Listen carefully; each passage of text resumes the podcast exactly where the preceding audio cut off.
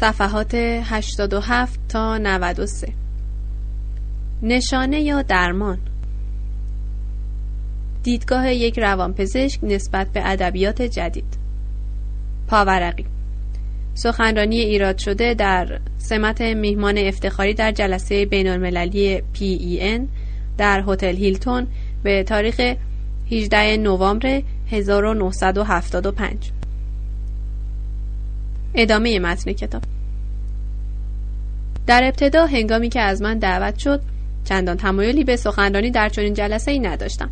تعداد زیادی از نمایندگان ادبیات جدید در حوزه روانپزشکی پرسه می‌زنند. من از اینکه به عنوان روانپزشک در حوزه ادبیات جدید پرسه بزنم نفرت دارم. مسئله مهمتر این است که آیا روانپزشکی در مورد ادبیات جدید حرفی برای گفتن دارد یا خیر؟ درست نیست که بگوییم روانپزشکی جوابها را دارد. روانپزشکی امروزه حتی نمی‌داند که به عنوان مثال علت واقعی اسکیزوفرنی چیست.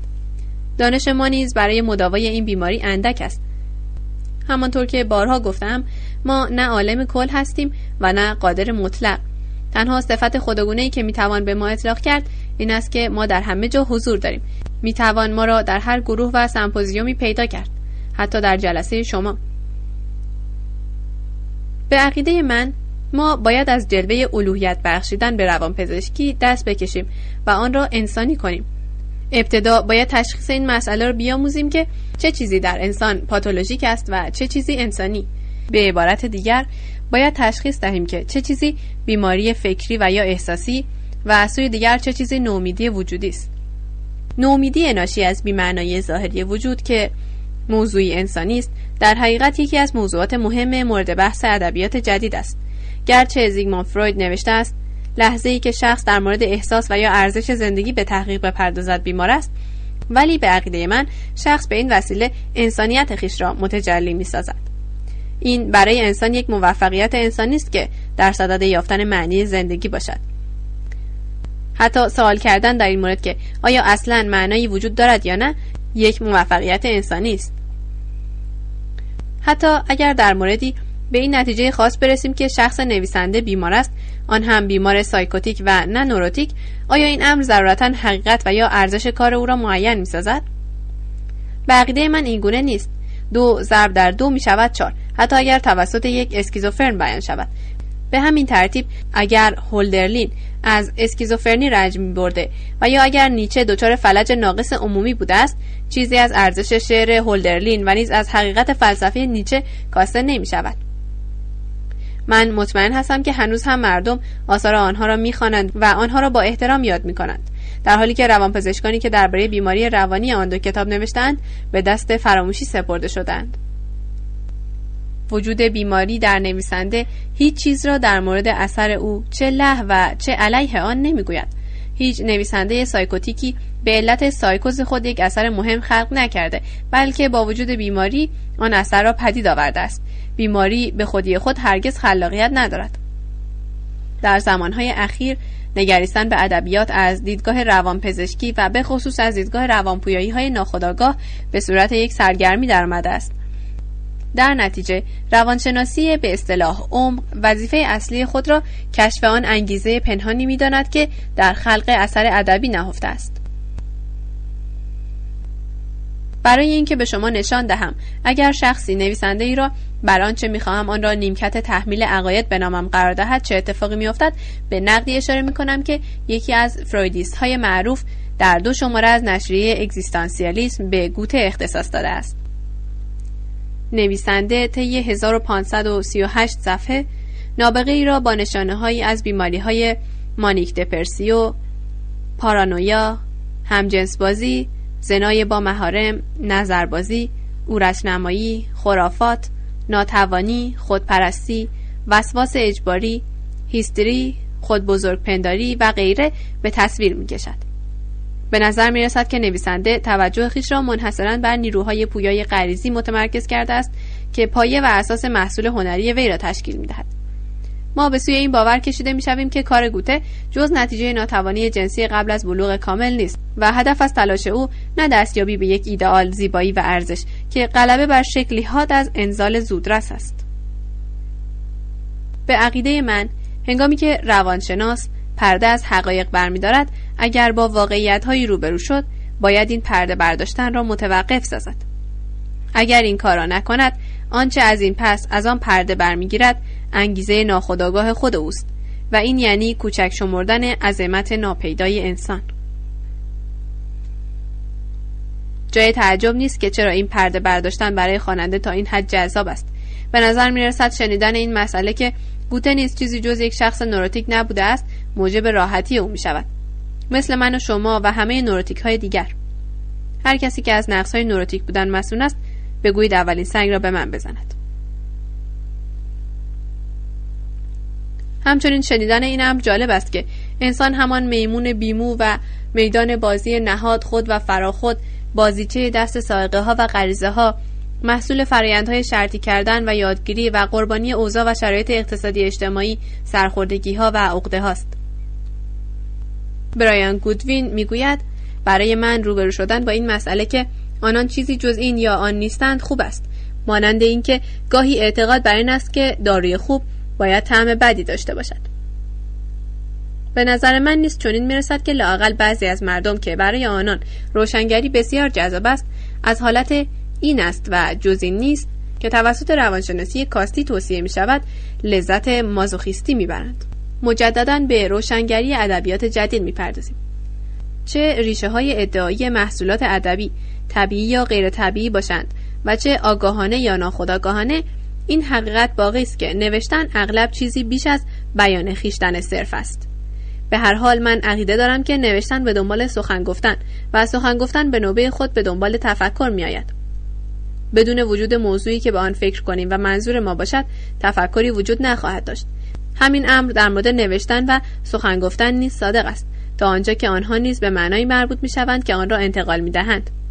تا وقتی که زبان چنین پیامی را نداشته باشد زبان نیست. لزوما درست نیست که بگوییم رسانه پیام است بلکه من معتقدم که این پیام است که رسانه را به یک رسانه واقعی تبدیل می کند زبان چیزی بیش از بیان خود است. پاورقی در این مورد تنها استثنا زبان اسکیزوفرنی است سالها پیش من از طریق تجربه نشان دادم که زبان اسکیزوفرنی در مسیر یک موضوع قرار نمی‌گیرد بلکه تنها یک حالت را بیان می کند. ادامه متن کتاب. زبان همواره به چیزی ماورای خود اشاره دارد. به بیان دیگر همانند وجود انسان زبان نیز همواره در مسیر ارتقای خیشتن است. انسان بودن همواره در جهت شی یا شخص دیگری برای خود قرار دارد. در جهت معنایی برای تحقق و یا انسان دیگری برای مواجهه. همانطور که یک چشم سالم نمی‌تواند خود را ببیند. انسان نیز هنگامی به بهترین نحو کار می کند که از خود چشم پوشد و با واگذاشتن خود خود را به دست فراموشی بسپارد فراموش کردن خود حساسیت را می‌سازد و واگذاشتن خود خلاقیت را میآفریند. به وسیله فضیلت تعالی خیشتن انسان موجودی در جستجوی معنی است و معنیجویی بر وجود او احاطه دارد. با این حال امروز معنیجویی از میان رفته است بیش از هر زمان دیگر بیماران به ما مراجعه می کنند و از فقدان معنی، خلع و احساس پوچی و بیهودگی شکایت می کنند. اینها قربانیان اپیدمی نوروتیک های امروزه هستند. این احساس بیمعنایی ممکن است با موضوع بحث شما بی ارتباط نباشد. سه دهه جنگ سرد پرداختن به موضوعات مربوط به تنازع بقا را برای بشر ممکن ساخته است. حال سوال ما این است که اگر اصولا معنایی در برای بقا وجود دارد این معنی چیست؟ به گفته ارنست پلاک امروزه بشر با نگرانی هایی روبروست که قبلا تنها در بستر مرگ با آنها روبرو بود. پدیده های گسترده ای مانند خشونت و اعتیاد به مواد مخدر و نیز میزان رو به تزاید خودکشی به ویژه در میان دانشجویان برخی از نشانه های این مسئله است.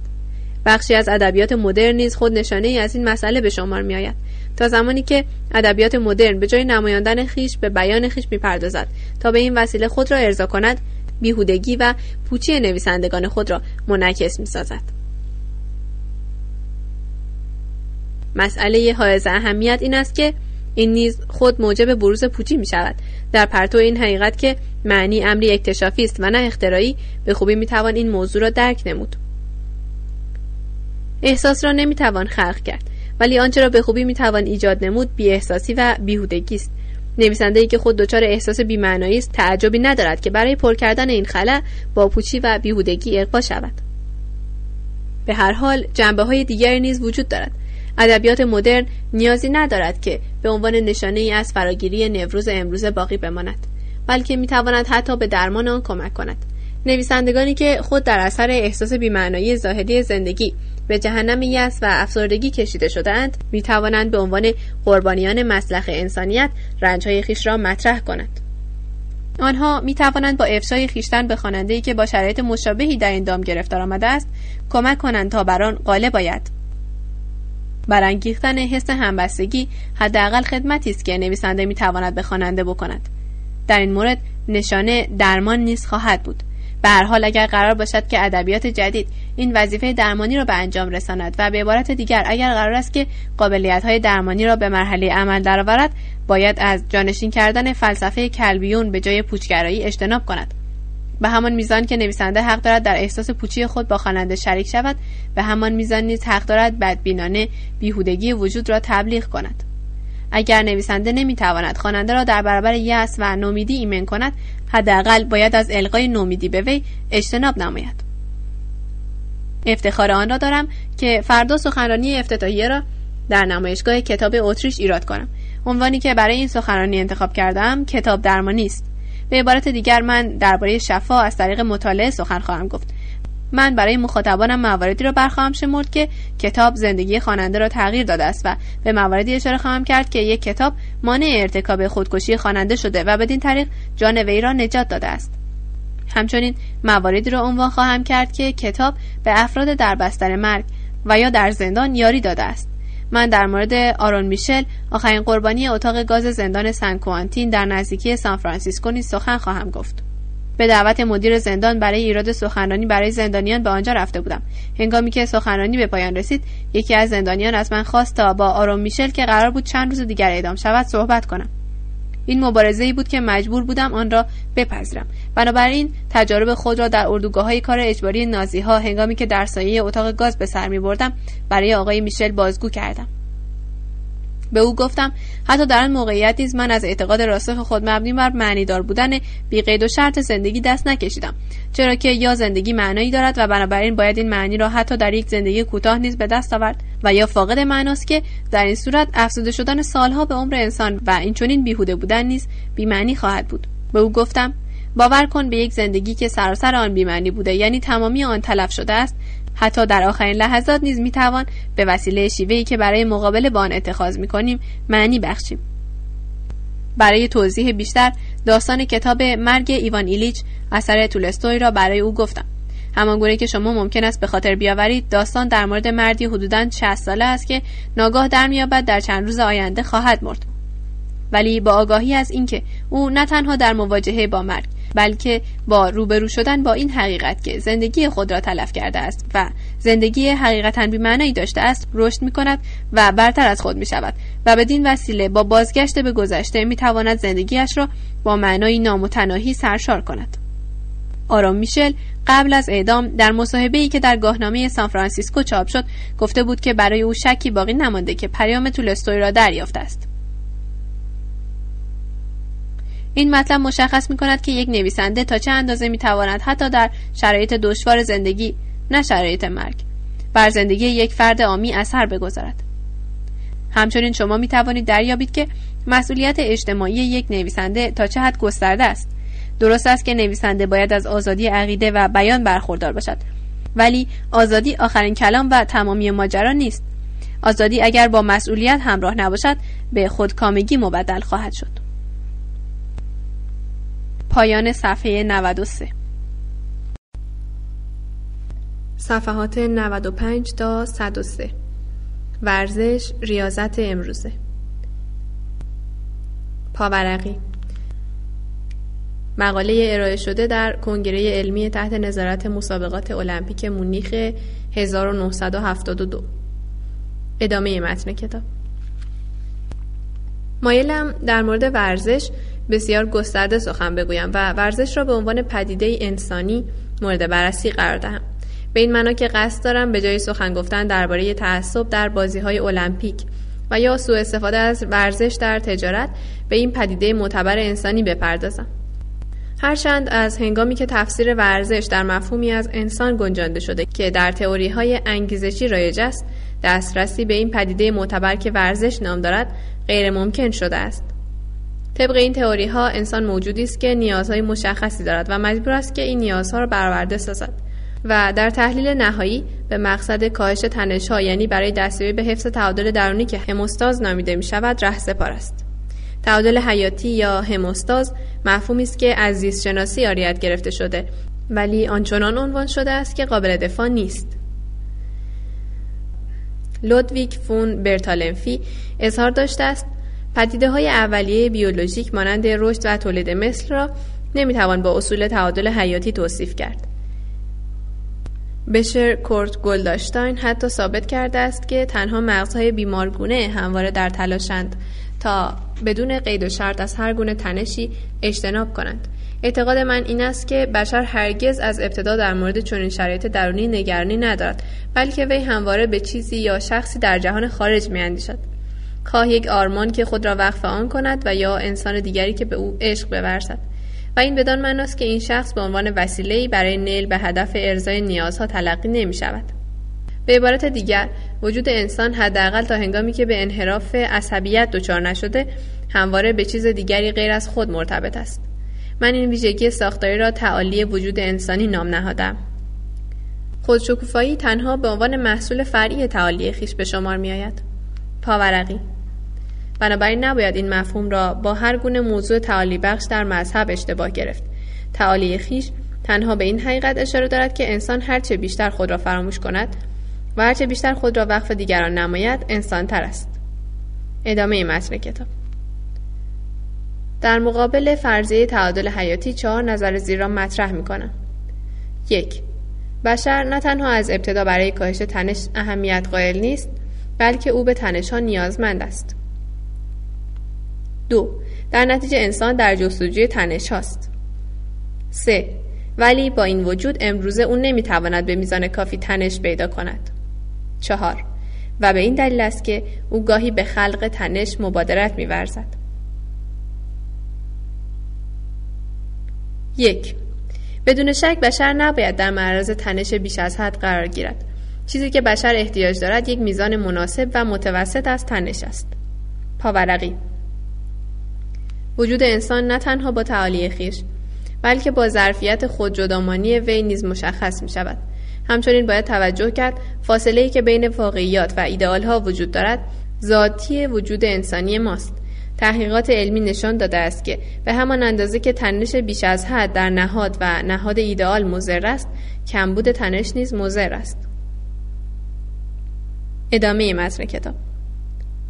نه تنها خواسته های بسیار بزرگ بلکه نقطه مقابل آن فقدان تلاش نیز ممکن است باعث بیماری شود.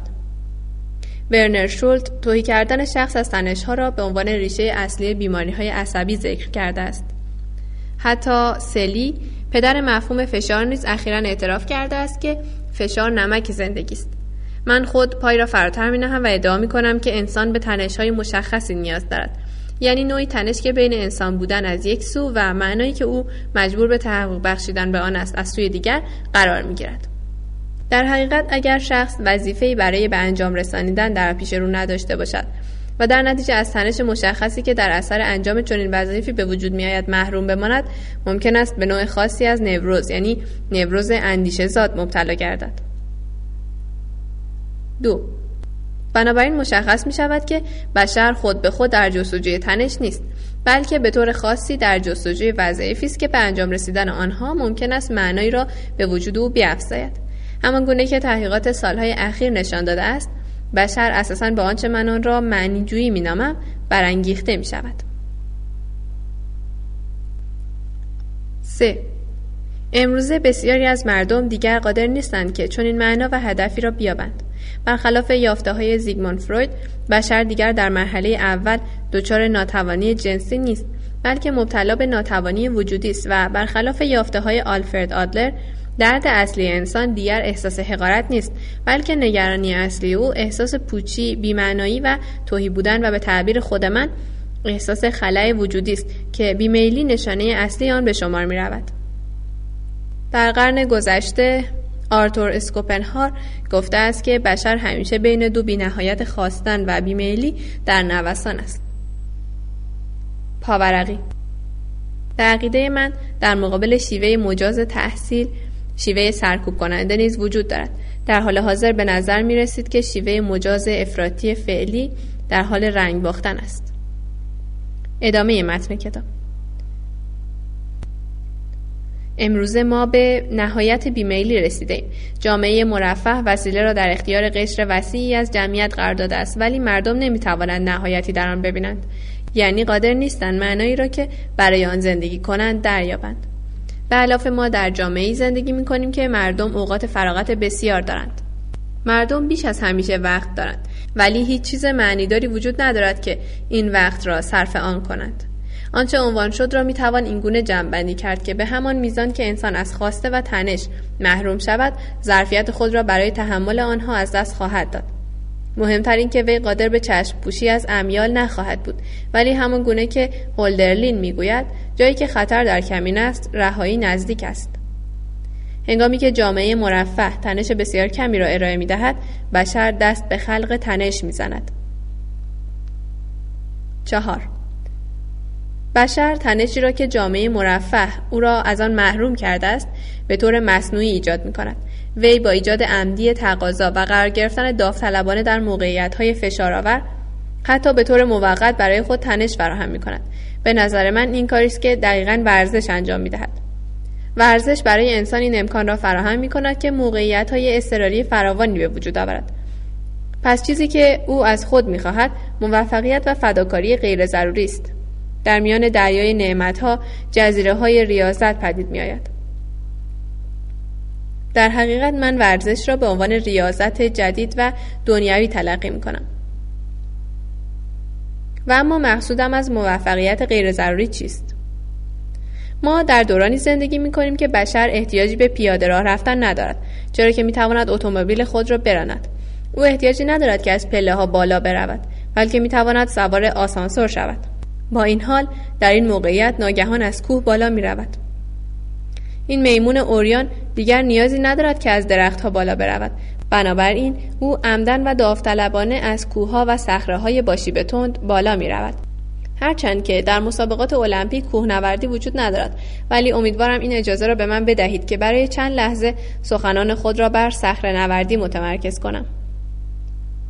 به عقیده من در صخره نوردی انسان ضرورتهایی را که در اثر تکامل از آنها محروم مانده است به طور مصنوعی خلق می کند به هر حال این تفسیر به صخره نوردی از نوع درجه سوم سختی محدود می شود. هیچ میمونی تاکنون نتوانسته است. از صعود نوع سوم فراتر رود.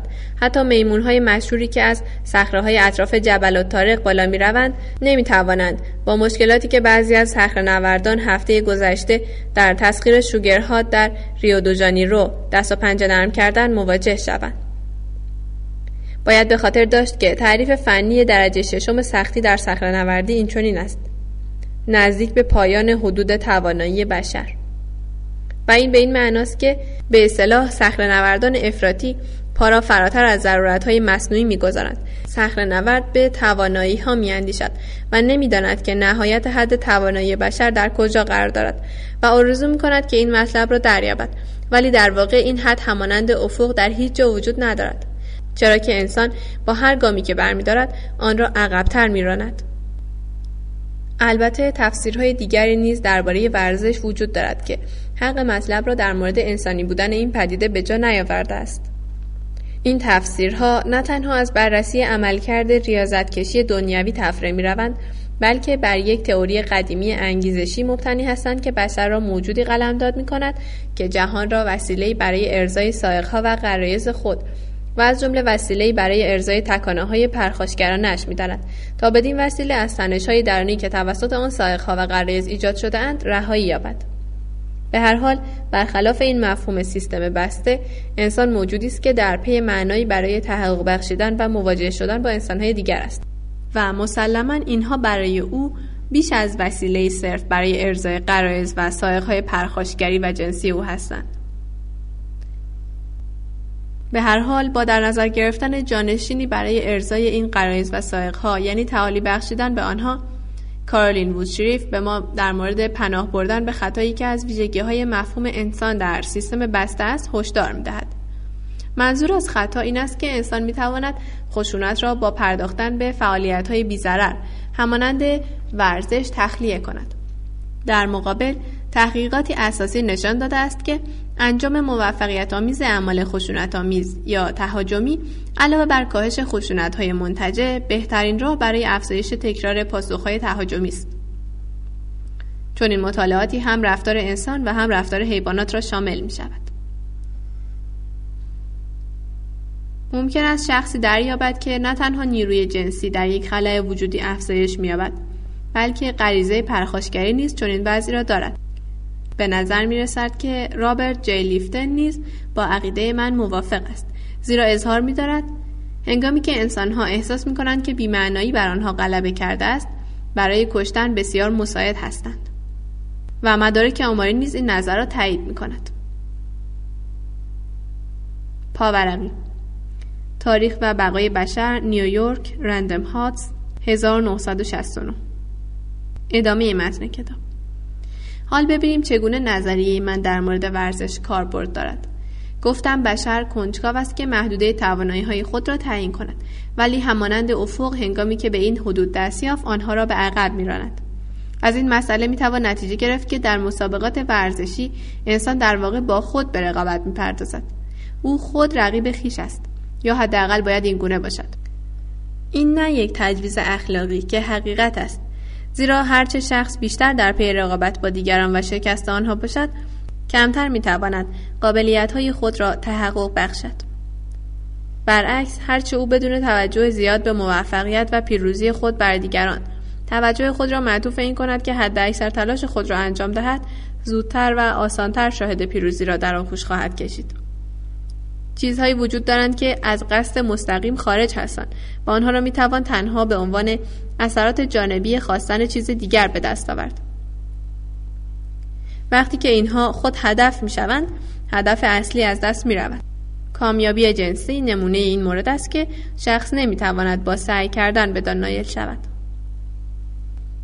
در مورد ورزش نیز مسئله مشابهی را می‌توان عنوان کرد. اگر شما تلاش کنید که حد اکثر سعی خود را بکنید احتمالا پیروز خواهید شد. برعکس اگر تلاش کنید که پیروز شوید احتمالا برای بازنده شدن مستعد خواهید بود. و در نتیجه به جای اینکه آرامش پیدا کنید بیشتر دچار فشار می شوید.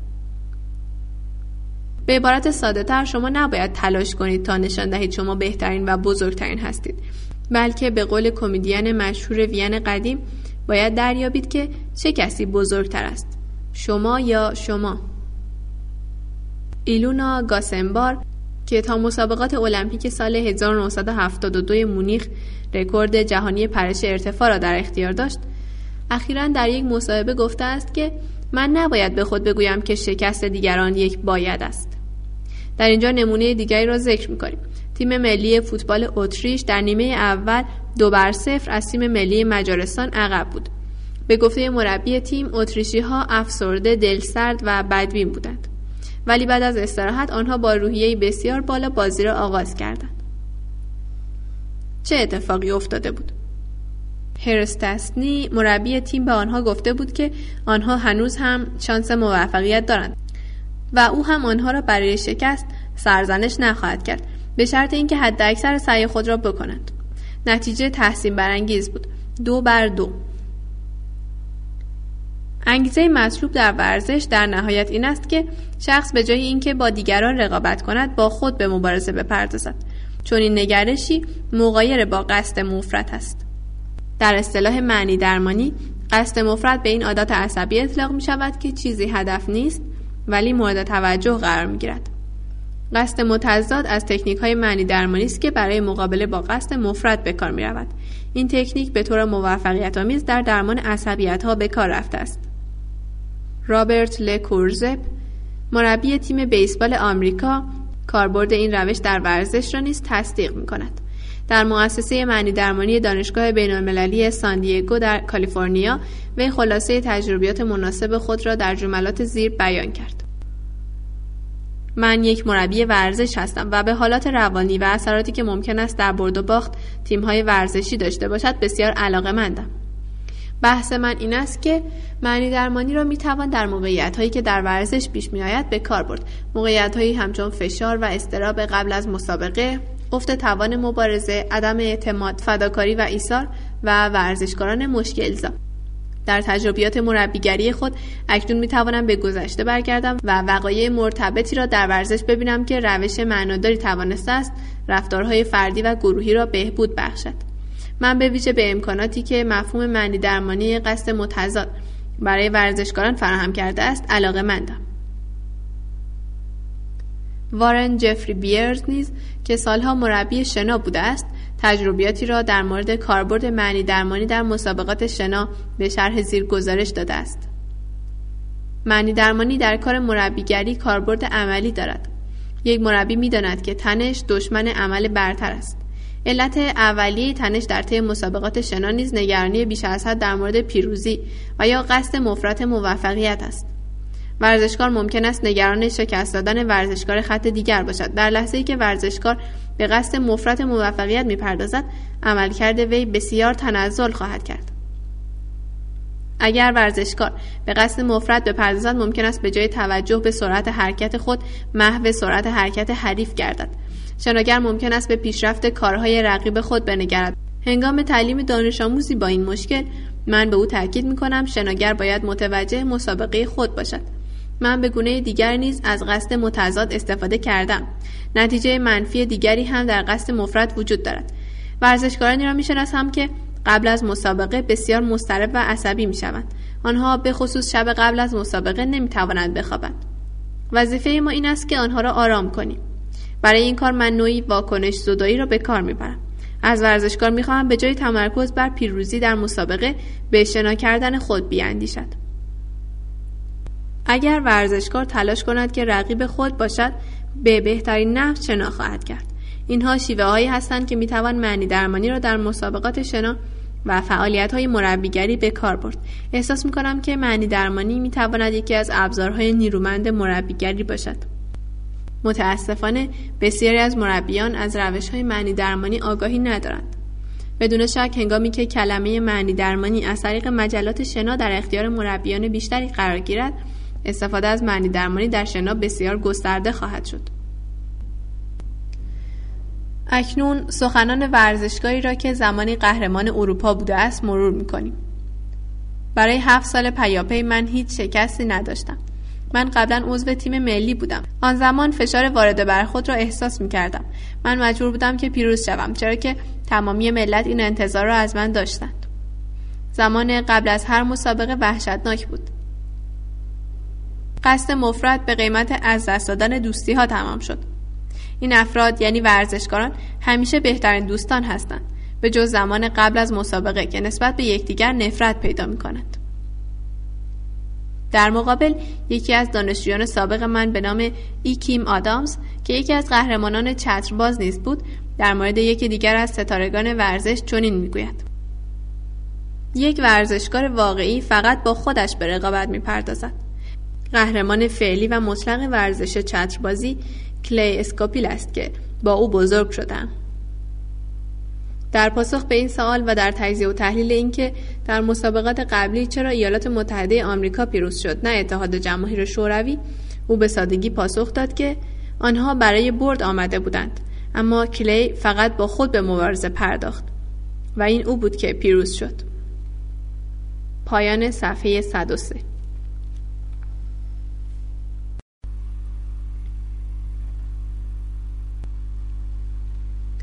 صفحات 105 تا 116 میرایی و جاودانگی. پاورقی. بر مبنای مقاله‌ای تحت عنوان عصبیت و معنیجویی که در تاریخ 19 فوریه سال 1974 در دانشگاه اینسبروک تیرول قرائت کردم. ادامه متن کتاب.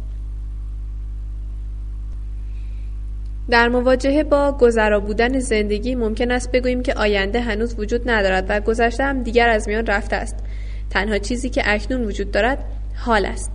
و یا ممکن است بگوییم که آینده هیچ نیست گذشته نیز هیچ نیست.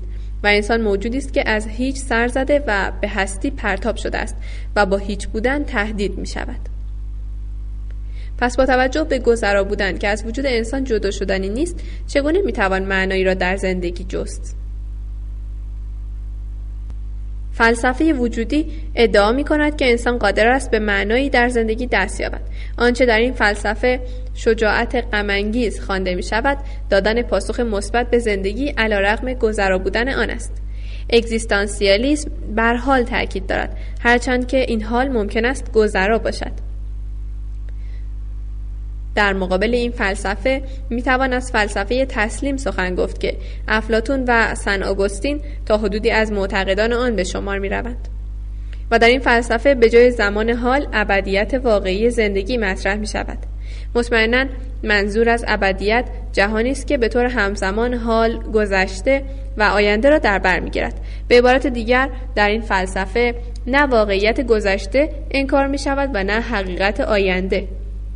بلکه با این دیدگاه واقعیت زمان است که انکار می شود ابدیت به عنوان یک جهان چهار بودی دایمی سخت و از پیش تعیین شده تلقی می شود بر طبق نظریه تسلیم زمان خیالی است و گذشته حال و آینده چیزی جز تصورات آگاهی ما نیست. همه چیز همزمان با هم وجود دارد.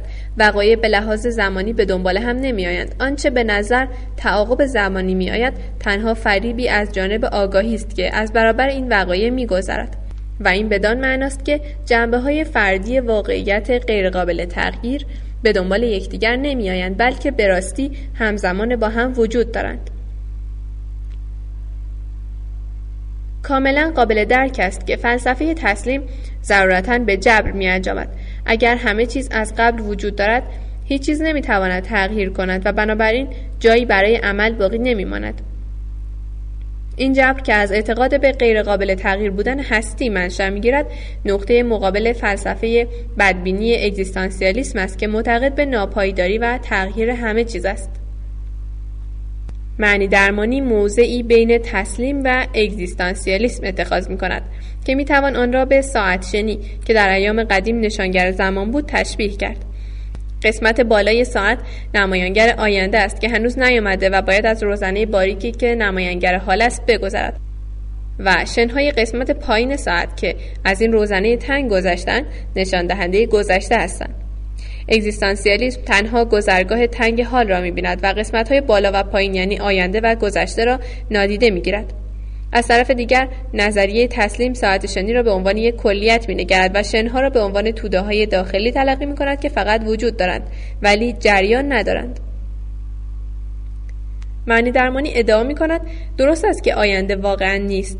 ولی گذشته واقعیت محض است و این موضع را نیز می‌توان با مثال ساعتشنی توضیح داد. مطمئنا این تشبیه مانند هر تشبیه دیگری آری از عیب نیست ولی دقیقا از طریق خطاهای آن می‌توان جوهر زمان را مشخص کرد. به موارد زیر توجه کنید. یک ساعت شنی را هنگامی که قسمت بالایی آن خالی شد می‌توان برگرداند. البته این کار را نمی‌توان با زمان انجام داد. زمان برگشت ناپذیر است. تفاوت دیگر این است که با تکان دادن ساعت شنی می‌توان آنها را با یکدیگر مخلوط کرد و موقعیت آنها را در رابطه با یکدیگر تغییر داد. این کار را فقط با قسمتی از زمان می‌توانیم انجام دهیم. ما می توانیم آینده را تکان و تغییر دهیم و همراه با آینده می توانیم خود را تغییر دهیم. ولی گذشته دیگر ثابت است. در مورد ساعت شنی مثل این است که شن همین که از گذرگاه تنگ زمان حال گذشت به یک بار سخت و جامد شده یا بعد از عبور شنها از گذرگاه با یک ثابت کننده نگاه دارنده و محافظ کنترل شود. در حقیقت همه چیز در گذشته حفظ و برای همیشه نگهداری می شود در مورد گذرا بودن غیرقابل انکار زندگی معنی درمانی ادعا می کند که این موضوع واقعا تنها در مورد امکان تحقق یک معنی و نیز در موقعیت هایی برای خلق و تجربه و رنج کشیدن معنی دارست همین که چون این توانایی هایی به مرحله عمل درآمدند دیگر گذران نیستند. آنها گذشتند و در گذشته جای دارند و این بدان معناست که آنها به نحوی موجودند. آن هم به عنوان بخشی از گذشته. هیچ چیز نمی‌تواند آنها را تغییر دهد و هیچ چیز نمی‌تواند آنها را از بین ببرد هنگامی که یک امکان به واقعیت پیوست این کار یک بار و برای همیشه برای تمامی ابدیت انجام شده است اکنون می توانیم احساس خوشبینی نسبت به گذشته که از طرف معنی درمانی جانشین بدبینی نسبت به حال اگزیستانسیالیسم می شود را دریابیم. قبلا تفاوت این دو را به ای در تشبیه زیر عنوان کردم. یک شخص بدبین مانند کسی است که با غمگینی و ترس به تقویم دیواری خود که هر روز برگی از آن را پاره می کند می نگرد. این تقویم هر روز نازکتر و نازکتر می شود از طرف دیگر شخصی که فعالانه بر مشکلات زندگی حمله می کند مانند کسی که هر برگی را که از تقویم خود جدا می کند بعد از اینکه خاطرات چندی را در پشت آن یادداشت کرد آن را با دقت و پاکیزگی با دیگر برگ ها بایگانی می کند او می تواند با غرور و شادمانی تمامی غنایی را که در این یادداشت ها وجود دارد و تمامی زندگی خود را که به کمال زیسته است منعکس کند. دیگر چه اهمیتی خواهد داشت اگر او به این مسئله توجه کند که دارد پیر می شود آیا او دلیلی دارد که بر جوانان رشک برد؟ یا از دست رفتن جوانی او را دلتنگ کند؟ چه دلیلی دارد که بر جوانان حسرت ببرد؟ آیا به خاطر امکاناتی است که برای جوانان وجود دارد یا آینده‌ای که در انتظار اوست؟ وی خواهد اندیشید. نه متشکرم. به جای امکانات من واقعیات را در گذشته خود دارم. نه تنها واقعیت کارهایی که انجام شده بلکه عشقهایی که ورزیده شده و رنجهایی که شجاعانه تحمل شده اند را نیز با خود دارم. این رنج ها هستند که بیش از هر چیز دیگر با آنها افتخار می کنم هرچند مواردی نیستند که رشک را برانگیزند. جوانان نیز به نوبه خود نباید به این خفت جهانی تن در دهند که با دیده تحقیر به مردم پیر بنگرند. در غیر این صورت اگر جوانان به آن اندازه خوششانس باشند که پیر شوند مجبورند متحمل تحقیری شوند که خود برای پیران قائل بودند.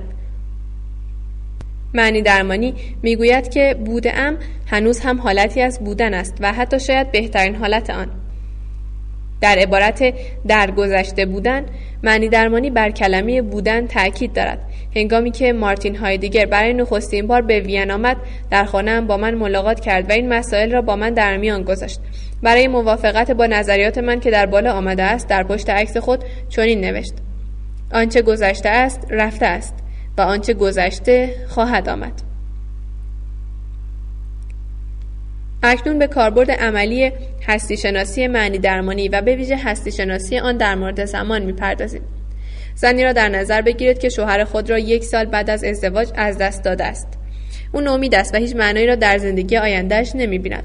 اگر چنین شخصی بتواند دریابد که هرگز نمی‌توان سعادت یک سال زندگی زناشویی را از او گرفت برایش بسیار با معنی خواهد بود. او این یک سال را همان گونه که بوده در گذشته خود ذخیره کرده است. از آنجا هیچ کس و هیچ چیز نمی‌تواند این گنج را برو باید حتی اگر او در طول زندگی نیز از داشتن فرزند محروم باشد زندگی او هرگز آری از معنی نخواهد شد. هنگامی که او اوج عشق را تجربه کرده این تجربه در نهانخانه گذشته او ذخیره می شود. ولی ممکن است سوال شود که مگر نه این است که این خاطره نیز گذراست؟ به عنوان مثال چه کسی بعد از مرگ این بیوهزن آن خاطره را زنده نگاه خواهد داشت؟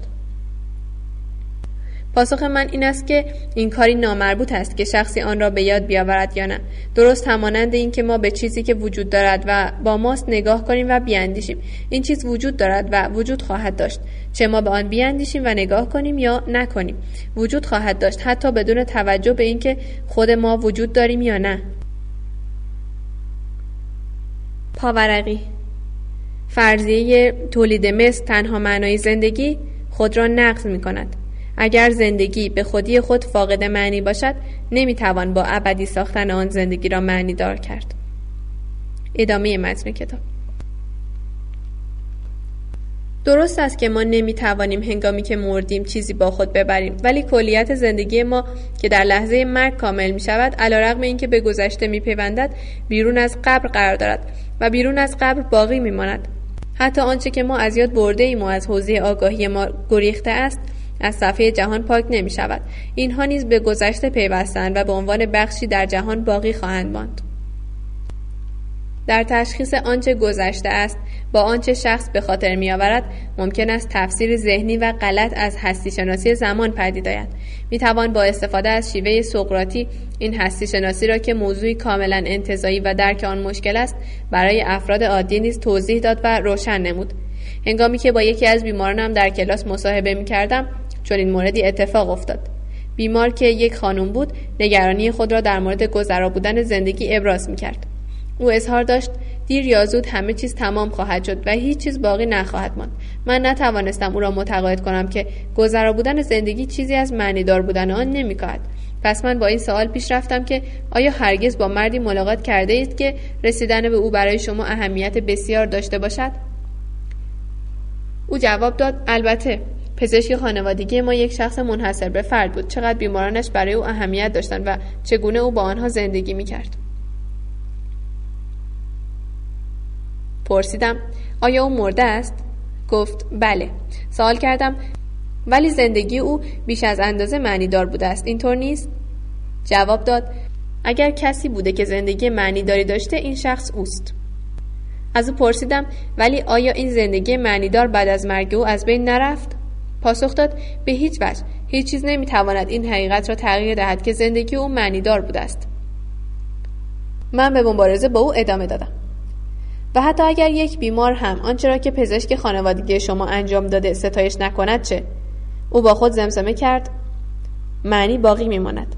و حتی اگر یک بیمار هم آن را به خاطر نیاورد باقی میماند. و هنگامی که آخرین بیمار وی نیز بمیرد باقی میماند. در اینجا برای اینکه موضوع بهتر روشن شود مصاحبه ای با یکی دیگر از بیمارانم را که بر روی نوار ضبط شده است ذکر می کنم. وی از یک سرطان پیشرفته رنج می برد و خود نیز از این موضوع آگاهی داشت. هنگامی که این مورد را در کلاس مطرح می کردم مصاحبه ای به صورت زیر انجام گرفت. فرانکل هنگامی که به گذشته نگرید چه فکر می کنید؟ آیا زندگی ارزش زیستن را داشته است؟ بیمار خب دکتر باید بگویم که من زندگی خوبی داشتم. زندگی حقیقتا زیبا بوده و من باید خداوند را به خاطر نعمتهایی که به من داده است سپاس بگویم. من به تئاتر می‌رفتم در کنسرت ها حاضر می شدم و غیره. می‌بینید دکتر من با خانواده ای که دهها سال به عنوان پیش خدمت نخست در پراگ و سپس در وین به آنها خدمت می کردم به این گونه مکان ها می رفتم و به خاطر این همه لطف و تجارب جالب باید از پروردگار خود سپاسگزار باشم. با این وجود من احساس کردم که او نیز در مورد معنای قایی زندگیش مردد است و من می‌خواستم که او را به سوی شکهایش هدایت کنم و بنابراین به جای سرکوب شکهایش او را بران داشتم که آگاهانه از معنای زندگی خود سوال کند. فرانکل شما از بعضی از تجارب جالب خود سخن گفتید ولی اکنون همه آنها پایان خواهد یافت. اینطور نیست؟ بیمار با تفکر بله همه چیز تمام می شود فرانکل آیا شما فکر می کنید که تمامی تجارب جالب زندگی شما از میان خواهد رفت؟ بیمار با تفکر تمامی آن تجارب جالب فرانکل بگو آیا فکر می کنی کسی بتواند آن شادمانی هایی را که تو تجربه کرده ای از بین ببرد؟ کسی می تواند روی آنها را بپوشاند؟ بیمار نه دکتر کسی نمی تواند روی آنها را بپوشاند فرانکل. یا آیا کسی می تواند خوبی هایی را که تو در زندگیت تجربه کرده ای از بین ببرد؟ بیمار. بسیار هیجان زده در بحث شرکت می کند هیچ کس نمی تواند آن را از بین ببرد. فرانکل. چیزهایی را که بدان دست یافته ای و انجام داده ای بیمار. هیچ کس نمی تواند آنها را از بین ببرد. فرانکل آیا کسی می تواند آنچه را تو شرافتمندانه از آن رنج برده ای از جهان و از گذشته یعنی جایی که تو آنها را به همان گونه که بوده ذخیره کرده ای بردارد؟ بیمار. در حالی که اشک می ریزد هیچ کس نمی تواند آن را بردارد. درست است که من بسیار رنج کشیدم ولی سعی کردم در آنچه که باید تحمل کنم شجاع و ثابت قدم نیز باشم. می‌بینید دکتر من رنج خود را به عنوان یک تنبیه تلقی می‌کنم. من به خدا معتقدم. فرانکل سعی می‌کنم که او را در موضع بیمار قردم ولی آیا رنج کشیدن نمی‌تواند گاهی اوقات یک مبارزه باشد؟ آیا قابل تصور نیست که خداوند می‌خواست ببیند که آناستازیا کوتک تا چه اندازه می‌تواند رنج را تحمل کند؟ و شاید او مجبور شد که اعتراف کند. بله او این کار را بسیار شجاعانه انجام داد. حالا به من بگو آیا کسی می‌تواند چنین موفقیتی را از جهان حذف کند؟ خانم کوتک بیمار. مطمئنا کسی نمی‌تواند چون این کاری بکند. فرانکل این موفقیت باقی میماند. اینطور نیست؟ بیمار. بله همینطور است. فرانکل مسئله ای که در زندگی اهمیت دارد این است که به چیزی نایل شویم و این درست کاری است که شما انجام داده اید شما از رنجهای خود بهترین را ساخته اید شما به خاطر شیوهی که در تحمل رنجهای خود برگزیده اید برای بیماران ما به صورت الگو درآمده اید من به دلیل این موفقیت به شما تبریک می‌گویم و همچنین به بیمارانی که این موقعیت برایشان فراهم شده است که شاهد چنین الگویی باشند تبریک می‌گویم. رو به حضار حضار ناگهان به خودی خود شروع به دست دادن می‌کنه. این دست دادن ها برای توست خانم کتک اکنون او اشک میریزد. این به زندگی شما مربوط می شود که یک موفقیت بزرگ بوده است. شما باید با آن افتخار کنید خانم کتک. و چقدر اندکند کسانی که به زندگیشان افتخار می کنند باید بگویم زندگی شما یک یاد بود است و هیچکس نمی‌تواند آن را از جهان حذف کند. بیمار. خود را مجددا کنترل می کند پروفسور فرانکل آنچه شما گفتید موجب تسلای خاطرم شد. این حرفها مرا راحت کرد. در واقع من هیچگاه فرصت آن را نداشتم که چون این حرفهایی را بشنوم. به آرامی و آهسته سالن سخنرانی را ترک می کند یک هفته بعد او مرد. در طی آخرین هفته حیاتش او دیگر نومید و افسرده نبود بلکه برعکس سرشار از ایمان و غرور بود. قبل از آن او از استراب اینکه بیفایده بوده است رنج می‌کشید. مصاحبه ما او را آگاه کرد که زندگی او معنی داشته و حتی رنجهایش نیز بیهوده نبوده است. آخرین کلماتی که وی به زبان آورده این بوده است که زندگی من یک یاد بود است. همان گونه که پروفسور فرانکل به تمامی حضار و تمامی دانشجویان در سالن سخنرانی اظهار داشت. زندگی من بیهوده نبوده است. درست است. همه چیز گذراست. همه چیز و همه کس. خواه یک کودک باشد و یا عشق بزرگی که این کودک در نتیجه آن به وجود آمده است و یا یک فکر بزرگ. همه چیز گذراست و زندگی انسان 60 70 سال و احتمالا 80 سال طول می کشد و اگر زندگی خوبی باشد ارزش رنج کشیدن را دارد. یک فکر ممکن است 7 ثانیه طول بکشد و اگر یک فکر خوب باشد حقیقت را در بر خواهد داشت. ولی حتی این فکر بزرگ نیز همانند فرزند و عشق بزرگ به همان اندازه گذراست. همگی آنها گذرا هستند. همه چیز گذراست. با این وجود از طرف دیگر همه چیز جاودانه است. حتی بیش از این هر چیز به خودی خود ابدی است. ما مجبور نیستیم کاری درباره آنها انجام دهیم. همین که ما کاری را انجام دادیم ابدیت کار خود را انجام خواهد داد. ولی ما باید این مسئولیت را بپذیریم که چه کاری را برای انجام دادن انتخاب کرده چه چیزی را برای اینکه بخشی از گذشته شود برگزیده و چه چیزی را برای وارد شدن به ابدیت انتخاب کرده ایم همه چیز در دفتر ابدیت ثبت خواهد شد. تمامی زندگی ما خلاقیت ها و اعمال ما تجارب و مواجهه های ما و تمامی عشق و رنج های ما تمامی اینها در دفتر ابدیت گنجانده شده و نگهداری می شوند جهان آنگونه که فیلسوف اصالت وجودی اگزیستانسیالیسم کارلیاس پرس می‌گوید کتابی نیست که با رمز نوشته شده باشد و ما مجبور باشیم رمز آن را کشف کنیم. بلکه جهان دفتری است که ما باید آن را دیکته کنیم. این دفتر از طبیعتی مهیج برخوردار است چرا که زندگی هر روز از ما سوال می کند ما هر روز توسط زندگی بازجویی می شویم و باید به آنان جواب دهیم. من می گویم زندگی یک دوره طولانی سوال و جواب است. در مورد جواب ها باید بگویم تنها هنگامی می توانیم به زندگی پاسخ بدهیم که این جواب ها برای زندگی من باشد. پاسخ به زندگی به این معنی است که ما در قبال زندگی خود مسئولیم. دفتر ابدیت هرگز گم نمی شود و این خود مایه آرامش و امیدواری است. ولی این دفتر را هرگز تصحیح نیز نمی توان کرد. این خود هشدار دهنده و یادآورنده است و به ما یادآوری می کند که با توجه به اینکه هیچ چیز را نمی توان از گذشته حذف کرد بر ماست که قابلیت های انتخاب شده خود در گذشته را حفظ کنیم. اکنون مشخص می شود که معنی درمانی در مقابل بدبینی اگزیستانسیالیسم نسبت به حال خوشبینی نسبت به آینده را ارائه می دهد و در مقابل تقدیرگرایی ابدی که نظریه تسلیم به آن معتقد است فعال بودن در آینده را پیشنهاد می کند به این دلیل که همه چیز و برای همیشه در گذشته انباشته می شود مهم است آنچه را که می خواهیم اکنون با بخشی از گذشته کردن آن بدان رنگ ابدیت بخشیم انتخاب کنیم. این از اسرار خلاقیت است که ما هیچ بودن آینده را به بودن در گذشته تبدیل کنیم. بنابراین مسئولیت انسان در گروه فعال بودن در آینده انتخاب توانایی ها در آینده و خوشبینی نسبت به گذشته است و این به معنی تبدیل توانایی ها به واقعیات با انباشتن آنها در بهشت گذشته است. این دلیلی برگذرا بودن همه چیز است. همه چیز به سرعت در گذر است زیرا همه چیز از نیستی آینده به ایمنی گذشته می گریزد. گویی همه چیز در سلطه آن چیزی است که فیزیکدانان قدیم ترس از خلع میخواندند. یعنی همه چیز خود را با شتاب از خلع آینده به وجود گذشته میرساند. به همین دلیل است که در گذرگاه و روزنه تنگ حال تراکم وجود دارد زیرا در آنجا همه چیز محدود و شلوغ و در انتظار ارسال شدن است همگونه که یک حادثه به گذشته میلغزد یکی از مخلوقات و اعمال ما اجازه عبور به ابدیت را از ما دریافت می کند.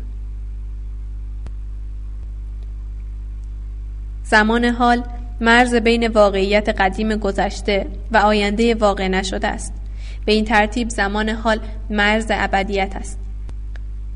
به عبارت دیگر ابدیت محدود است و گستری آن تنها تا زمان حال و تا لحظه است که ما به چیزی اجازه ورود به ابدیت را بدهیم.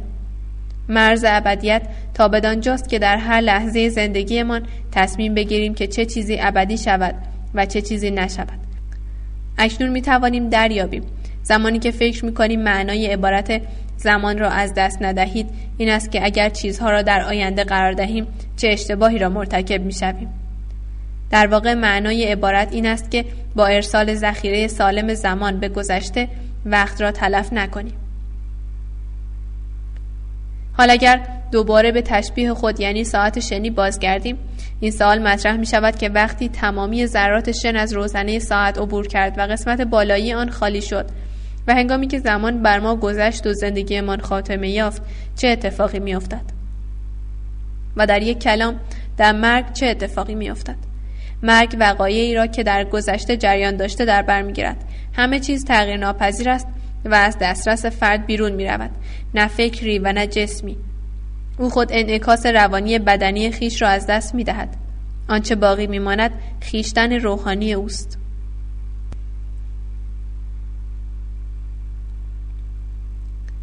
بسیاری از مردم معتقدند که شخص مرده تمامی زندگی خود را مانند یک فیلم سریع در کسری از ثانیه می بیند. به دنبال این مقایسه می توان گفت که در مرگ انسان خود این فیلم می شود. اکنون او زندگی خود است. او به صورت تاریخچه زندگی خودش درآمده به همان خوبی یا بدی که بوده است. او بهشت خود و یا جهنم خود شده است. این مسئله به این تناقض می انجامد که گذشته بشر آینده واقعی اوست. انسان زنده هم آینده و هم گذشته دارد. در عرف رایج است که انسان مرده آینده ای ندارد و تنها گذشته را با خود دارد.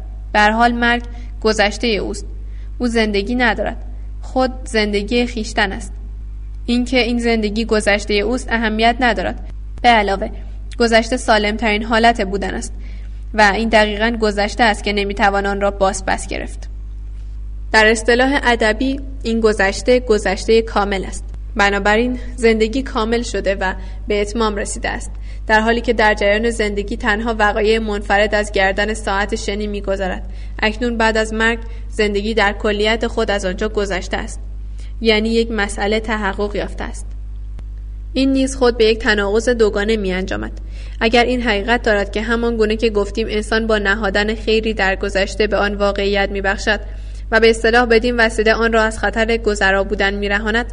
پس همین انسان است که خود را به واقعیت مبدل می‌سازد و خود را خلق می کند دوم اینکه او در تولد خود به یک واقعیت تبدیل نمی شود بلکه با مرگ خود چنین امر را تحقق می بخشد او در لحظه مرگ خیشتن را خلق می کند خیشتن انسان یک بودن نیست بلکه یک شدن است. و بدین ترتیب این خیشتن هنگامی کامل می شود که زندگی با مرگ تکمیل شود. مطمئنا در زندگی روزانه انسان تمایل دارد که از مرگ مفهومی نادرست را دریابد. هنگام صبح که ساعت شماتدار به صدا در می آید و ما را در رویاهایمان به حراس می اندازد ما این بیداری را بدین گونه تجربه می کنیم که گویی چیزی وحشتناک به داخل رویاهای ما راه یافته است. هنوز در رویاهای خود گرفتاریم. اغلب در نمیابیم که زنگ ساعت ما را به وجود واقعی خودمان در دنیای واقعی می‌خواند. ولی آیا ما فانیان هنگامی که به مرگ نزدیک می‌شویم به همین ترتیب عمل می‌کنیم؟ آیا ما به همین گونه نیز فراموش نمی کنیم که مرگ ما را به واقعیت حقیقی خود فرا می‌خواند؟ حتی اگر یک دست دوست داشتنی و نوازشگر ما را بیدار کند در حالی که حرکت آن ممکن است بسیار آرام باشد ما آرام بودن آن را درک نمی کنیم آن را به عنوان تداخلی در جهان رویاهایمان و تلاشی برای پایان بخشیدن به آنها تجربه می کنیم به همین ترتیب مرگ غالبا وحشتناک به نظر می آید و ما به ندرت می توانیم حدس بزنیم که مرگ چه معنای خوبی را می تواند در برداشته باشد. پایان صفحه 116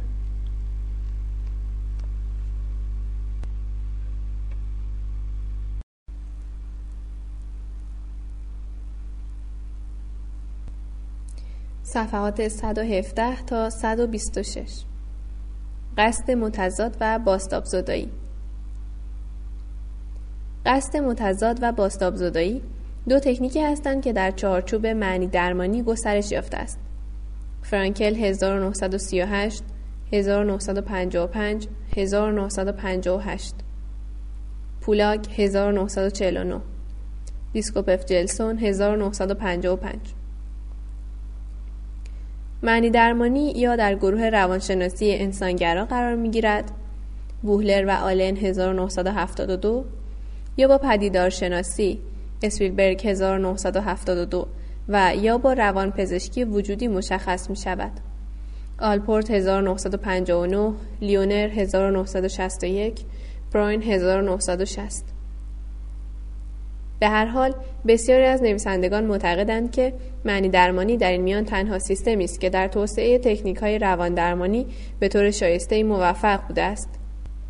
لزلی گاجانوسکی 1965 1967 تویدی 1961 یونگرسمو 1961 تکنیک هایی را که این نویسندگان به آنها اشاره دارند من با نام قصد متضاد فرانکل 1947 1955 و باستاب زدایی فرانکل 1947 1955 بیان می کنم. قصد متضاد. هرچند که تا سال 1939 هیچ گونه توضیحی را در مورد قصد متضاد منتشر نساختم ولی از سال 1929 آن را به کار بردم. مدتی بعد این اصطلاح را در یک متدولوژی به دقت شرح دادم. فرانکل 1953 و از آن پس این اصطلاح در سیستم معنی درمانی جای گرفت. فرانکل 1956 از آن هنگام به بعد ادبیات روبروش در مورد قصد متضاد نشان داد که این تکنیک در وسواس اجباری و ترس یک درمان موثر است. گرز 1962 گازانوسکی 1965 کوکارک نیبار و پولاک 1959 لمبر 1964 مدلیکات 1969 مولر هجمان 1963 ویکتور کراگ 1967 ویسکاپف جلسون 1968 ثابت شده است که در این موارد درمان کوتاه مدت است. دیلینگ و دیگران 1971 گرز 1966 هنکل و دیگران 1972 جاکوبز 1972 مارکس 1969 1972 سالیوان و دیگران 1972 برای اینکه دریابیم که کاربرد قصد متضاد چگونه است به عنوان نقطه شروع مکانیسمی را که استراب انتظاری نامیده می شود در نظر می گیریم. یکی از نشانه های مشخص این بیماری یادآوری حادثه وحشتناکی است که بیمار انتظار آن را دارد وی همواره تمایل دارد آنچه که موجب ترس است اتفاق بیفتد و به همین دلیل این امر استراب انتظاری را شامل می شود و احتمالا موجب می شود آنچه بیمار از آن وحشت دارد اتفاق بیفتد. بنابراین پایه یک دور باطل که مورد تایید خیش است بنا نهاده می شود یک نشانه موجب برانگیختن ترس می شود و ترس به نوبه خود نشانه را برمیانگیزد و رویداد مجدد این هم موجب تقویت ترس می شود. یکی از موضوعات ترس خود ترس است. بیماران ما غالبا به استراب ناشی از استراب اشاره می کنند. با مشاهده دقیقتر معلوم می شود که این ترس از ترس به وسیله ترس از اثرات احتمالی مکررا موجب بروز حملات استرابی می شود. بیمار می ترسد که این ترس ها منجر به سر یا حمله قلبی یا زمین خوردن شود در حالی که ترس از ترس موجب افزایش ترس می شود بارسترین عکس العمل ترس از ترس فرار از ترس است فرانکل 1953 بیمار از موقعیت هایی که موجب افزایش استراب وی می شوند دوری می جوید. به عبارت دیگر او از ترس خود می گریزد. این نقطه آغازین هر گونه استراب نوروتیک است. بخشی از ترس ها به دلیل تلاش برای فرار از موقعیت هایی که در آن استراب بروز می کند به وجود می آیند. فرانکل 1960 تئوریسین های یادگیری و رفتار درمانگرها این یافته را مورد تایید قرار دادند. به عنوان مثال این ادعای مارکس 1970 است که ترس با مکانیسم اجتناب برای کاهش استراب حفظ می شود. برعکس پیشرفت ترس را می توان از طریق مقابله با موقعیتی که شخص از آن به وحشت افتاده است متوقف کرد. فرانکل 1969 فرار از ترس به عنوان عملی در مقابل ترس از ترس الگوی ترس را تشکیل می دهد. این اولین الگو از سه الگوی پاتوژنیک است که در معنی درمانی از یکدیگر متمایز شدند. فرانکل 1953 الگوی دوم الگوی وسواس اجباری است. در موارد ترس بیمار عکس عمل ترس از ترس را نشان می‌دهد در حالی که در وسواس اجباری فرد نوروتیک ترس از خیشتن را بروز می‌دهد و درگیر این دو اندیشه است که یا ممکن است اقدام به خودکشی و حتی دیگر کشی کند و یا از این میترسد که افکار عجیبی که دائما او را به خود مشغول داشتند نشانه یک سایکوز قریب الوقوع باشد. او چگونه باید بداند که ساختمان ویژه وسواس اجباری می‌تواند او را علیه سایکوز واقعی ایمن سازد؟ فرانکل 1955 در حالی که فرار از ترس ویژگی الگوی ترس است بیمار مبتلا به وسواس اجباری با مبارزه علیه وسواس و اجبار مشخص می شود ولی افسوس که هرچه بیشتر با آن می جنگد آنها قوی تر می شود. فشار ضد فشار را برمیانگیزاند و ضد فشار به نوبه خود موجب ازدیاد فشار می شود. در اینجا نیز ما با یک دور باطل روبرو می شویم. پس چگونه ممکن است که چون این مکانیسم بازخوردی را از یکدیگر جدا کرد؟ در آغاز چگونه می توانیم حجوم ترس های شخصی را از بیمارمان بگیریم؟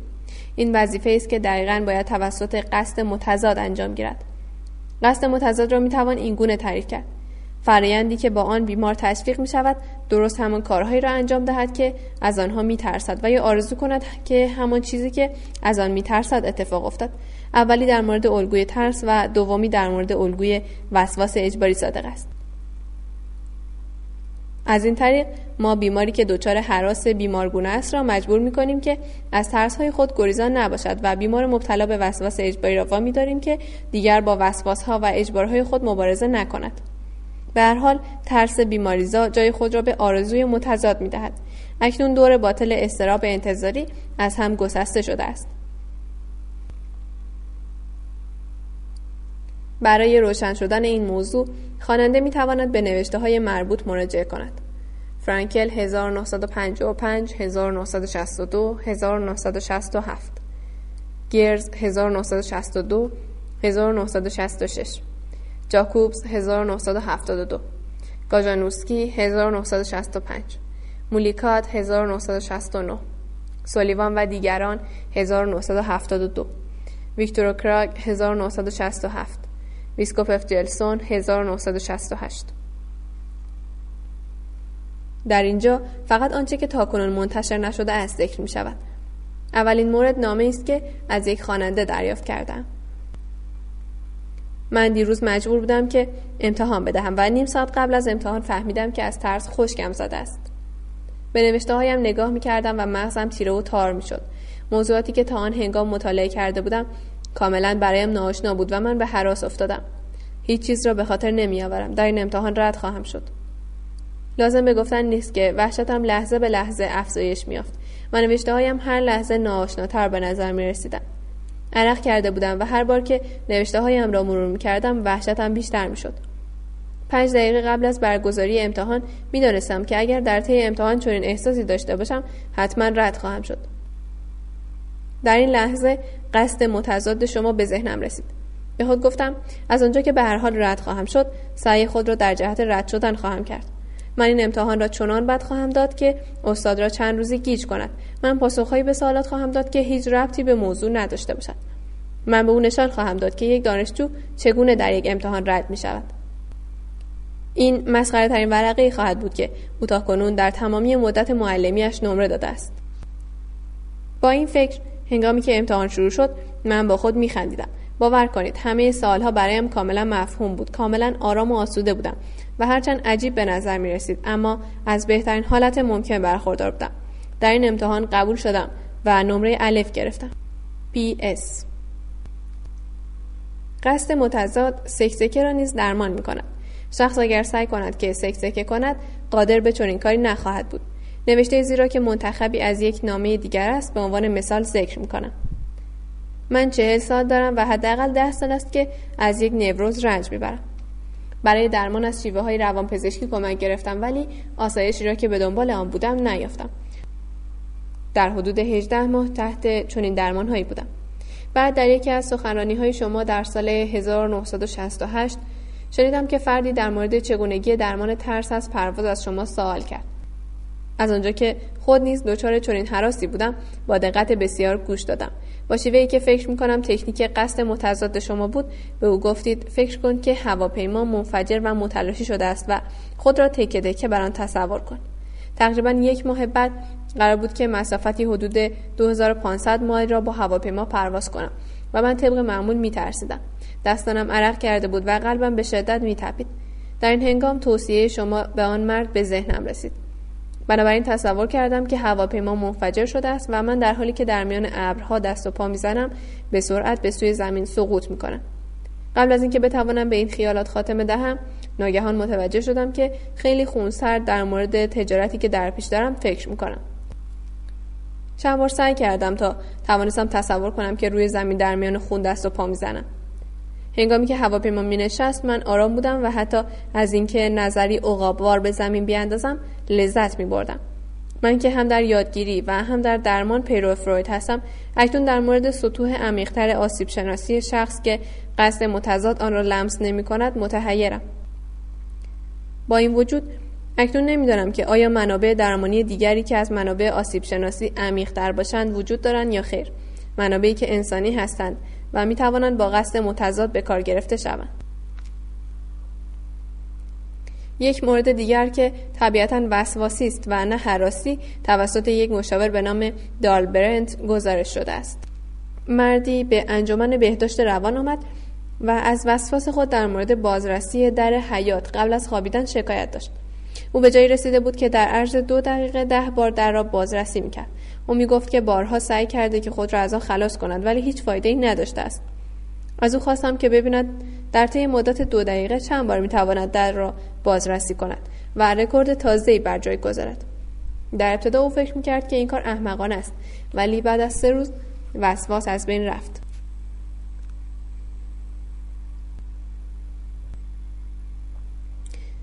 گزارش دیگری را که مدیون لری رمیراز هستم بیان می‌کنم.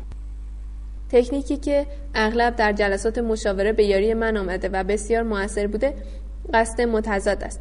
به عنوان مثال لیندات یک دانشجوی جذاب 19 ساله در پشت کارت خود نوشته بود که او با والدینش مشکلاتی دارد. هنگام نشستن کاملا مشغول بود که او بسیار هیجان زده است. او به لکنت افتاد. عکسالعمل طبیعی من این بود که بگویم آرام باش همه چیز درست می شود و یا بیخیال باش. ولی تجربه گذشته به من می‌گفت که اگر از او خواهش کنم که آرام باشد خواهش من فقط ممکن است تنش او را افزایش دهد. در عوض من عکس عملی کاملا متضاد نشان دادم. لیندا از تو می‌خواهم تا جایی که می‌توانی هیجان زده باشی. تا آنجا که می‌توانی با عصبیت رفتار کن. او مشتش را گره کرد و دستش را تکان داد. انگار که میلرزید. گفتم خوب است. سعی کن بیشتر عصبی باشی. شوخی بودن این وضعیت برای او مشخص شد و گفت من واقعا عصبی بودم ولی دیگر نمی‌توانم باشم. عجیب است. ولی هرچه بیشتر سعی می‌کنم که هیجان زده باشم کمتر موفق به این کار می‌شوم. در یادآوری این مورد دریافتم تنزی که از استفاده از قصد متضاد ناشی می‌شد به لیندا کمک کرد تا بفهمد که او ابتدا یک انسان است و بعد یک مراجع. و به من کمک کرد تا دریابم که من نیز ابتدا یک انسان هستم و بعد مشاور او. تنز به بهترین نحو انسان بودن ما را آشکار ساخت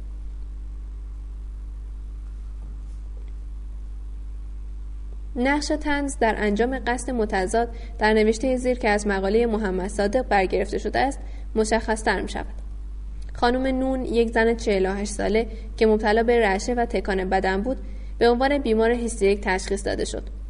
او آنچنان میلرزید که قادر نبود یک فنجان قهوه را بدون پاشیدن به این طرف و آن طرف در دست نگاه دارد. او نمی توانست بنویسد و یا یک کتاب را آنچنان محکم نگاه دارد که بخواند. یک روز صبح او از اتاق خود بیرون آمد و در مقابل من در طرف دیگر میز نشست. ناگهان شروع به لرزیدن و تکان خوردن کرد. هیچ بیمار دیگری در اطراف ما نبود بنابراین تصمیم گرفتم که با شیوهی واقعا تنزگونه از قصد متضاد استفاده کنم درمانگر خانم نون آیا دوست دارید که در تکان خوردن با من مسابقه بدهید بیمار متعجب. چی؟ درمانگر. ببینم چه کسی می‌تواند سریعتر و به مدت بیشتری خود را بلرزاند و تکان بدهد. بیمار. آیا شما نیز از رعشه رنج می‌برید؟ درمانگر. نه من از آن رنج نمی‌برم ولی اگر بخواهم می‌توانم خود را بلرزانم. شروع به لرزیدن کردم. بیمار. او شما سریعتر این کار را انجام می‌دهید. سعی می‌کرد که بر سرعت خود بیافزاید و لبخند می‌زد. درمانگر. سریعتر. یا خانم نون. سریعتر. بیمار. نمی‌توانم. خسته شده بود. بس است. دیگر نمی‌توانم این کار را انجام دهم. از جا بلند شد به اتاق خود رفت و برای خود یک فنجان قهوه آورد و بدون اینکه آن را به اطراف بریزد تا ته سر کشید. درمانگر. با مزه بود نه؟ از آن به بعد هرگاه که او را در حال لرزیدن می‌دیدم می‌گفتم یالا خانم نون بیا مسابقه بدهیم. و او می‌گفت خیلی خوب مطمئنم این شیوه موثر است. در بکار بردن قصد متضاد کاملا ضروری است آنچه را که رمیراز و صادق انجام می‌دادند به کار بگیریم. یعنی تحریک و استفاده از ظرفیت منحصر به فرد انسان برای تنز. لازاروس 1971 خاطر نشان می سازد که یک عنصر کامل در روند قصد متضاد فرانکل القای عمدی شوخی است. به بیماری که میترسد عرق کند توصیه می شود به حضار نشان دهد که واقعا عرق کردن یعنی چه. عرق کردنی سیلاسا که هر چیزی را که لمس کند به رطوبت آغشته شود. راسکین و کلین 1976 سوال می کنند برای به حداقل رساندن یک شکایت چه شیوهی قدرتمندتر از اینکه با اشاره آن را تایید کنیم وجود دارد؟ به هر حال نباید از یاد ببریم که حس شوخی کردن منحصرا انسانی است. به علاوه هیچ حیوانی جز انسان قادر به خندیدن نیست. به ویژه اینکه تنز را باید به عنوان نمود قابلیت ویژه انسانی تلقی کرد که در معنی درمانی خود جدامانی خوانده می شود فرانکل 1966 لورنز 1967 گفته است که ما هنوز به اندازه‌ای که باید شوخی را جدی نگرفتیم من به جرات می‌گویم که ما معنی درمانگرها از سال 1929 چنین کاری را انجام می‌دهیم. جا دارد یادآور شوم که حتی اخیرا رفتار درمانگرها نیز اهمیت شوخی را دریافتند.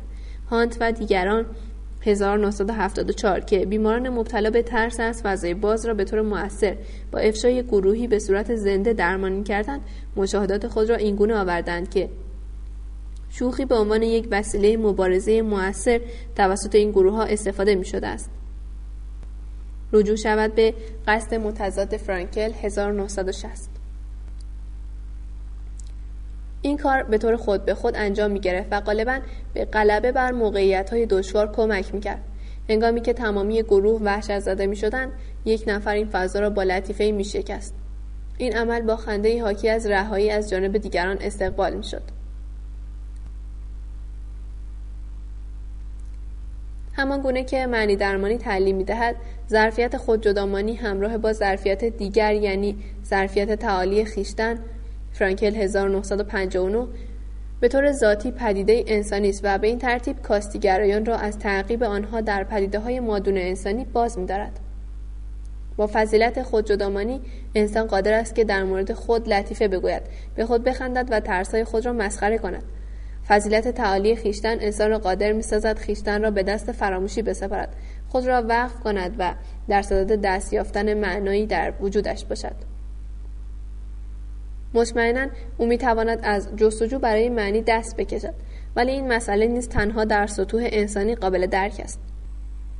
شیوه های روانپزشکی که به گفته گوردون آلپورت 1960 یا به مدل ماشینی و یا به مدل موش چنگ میاندازد ارزش های درمان را از دست می دهد. به هر حال هیچ کامپیوتری نمی‌تواند به خود بخندد و هیچ موشی قادر نیست از خود سوال کند آیا وجود را معنایی هست؟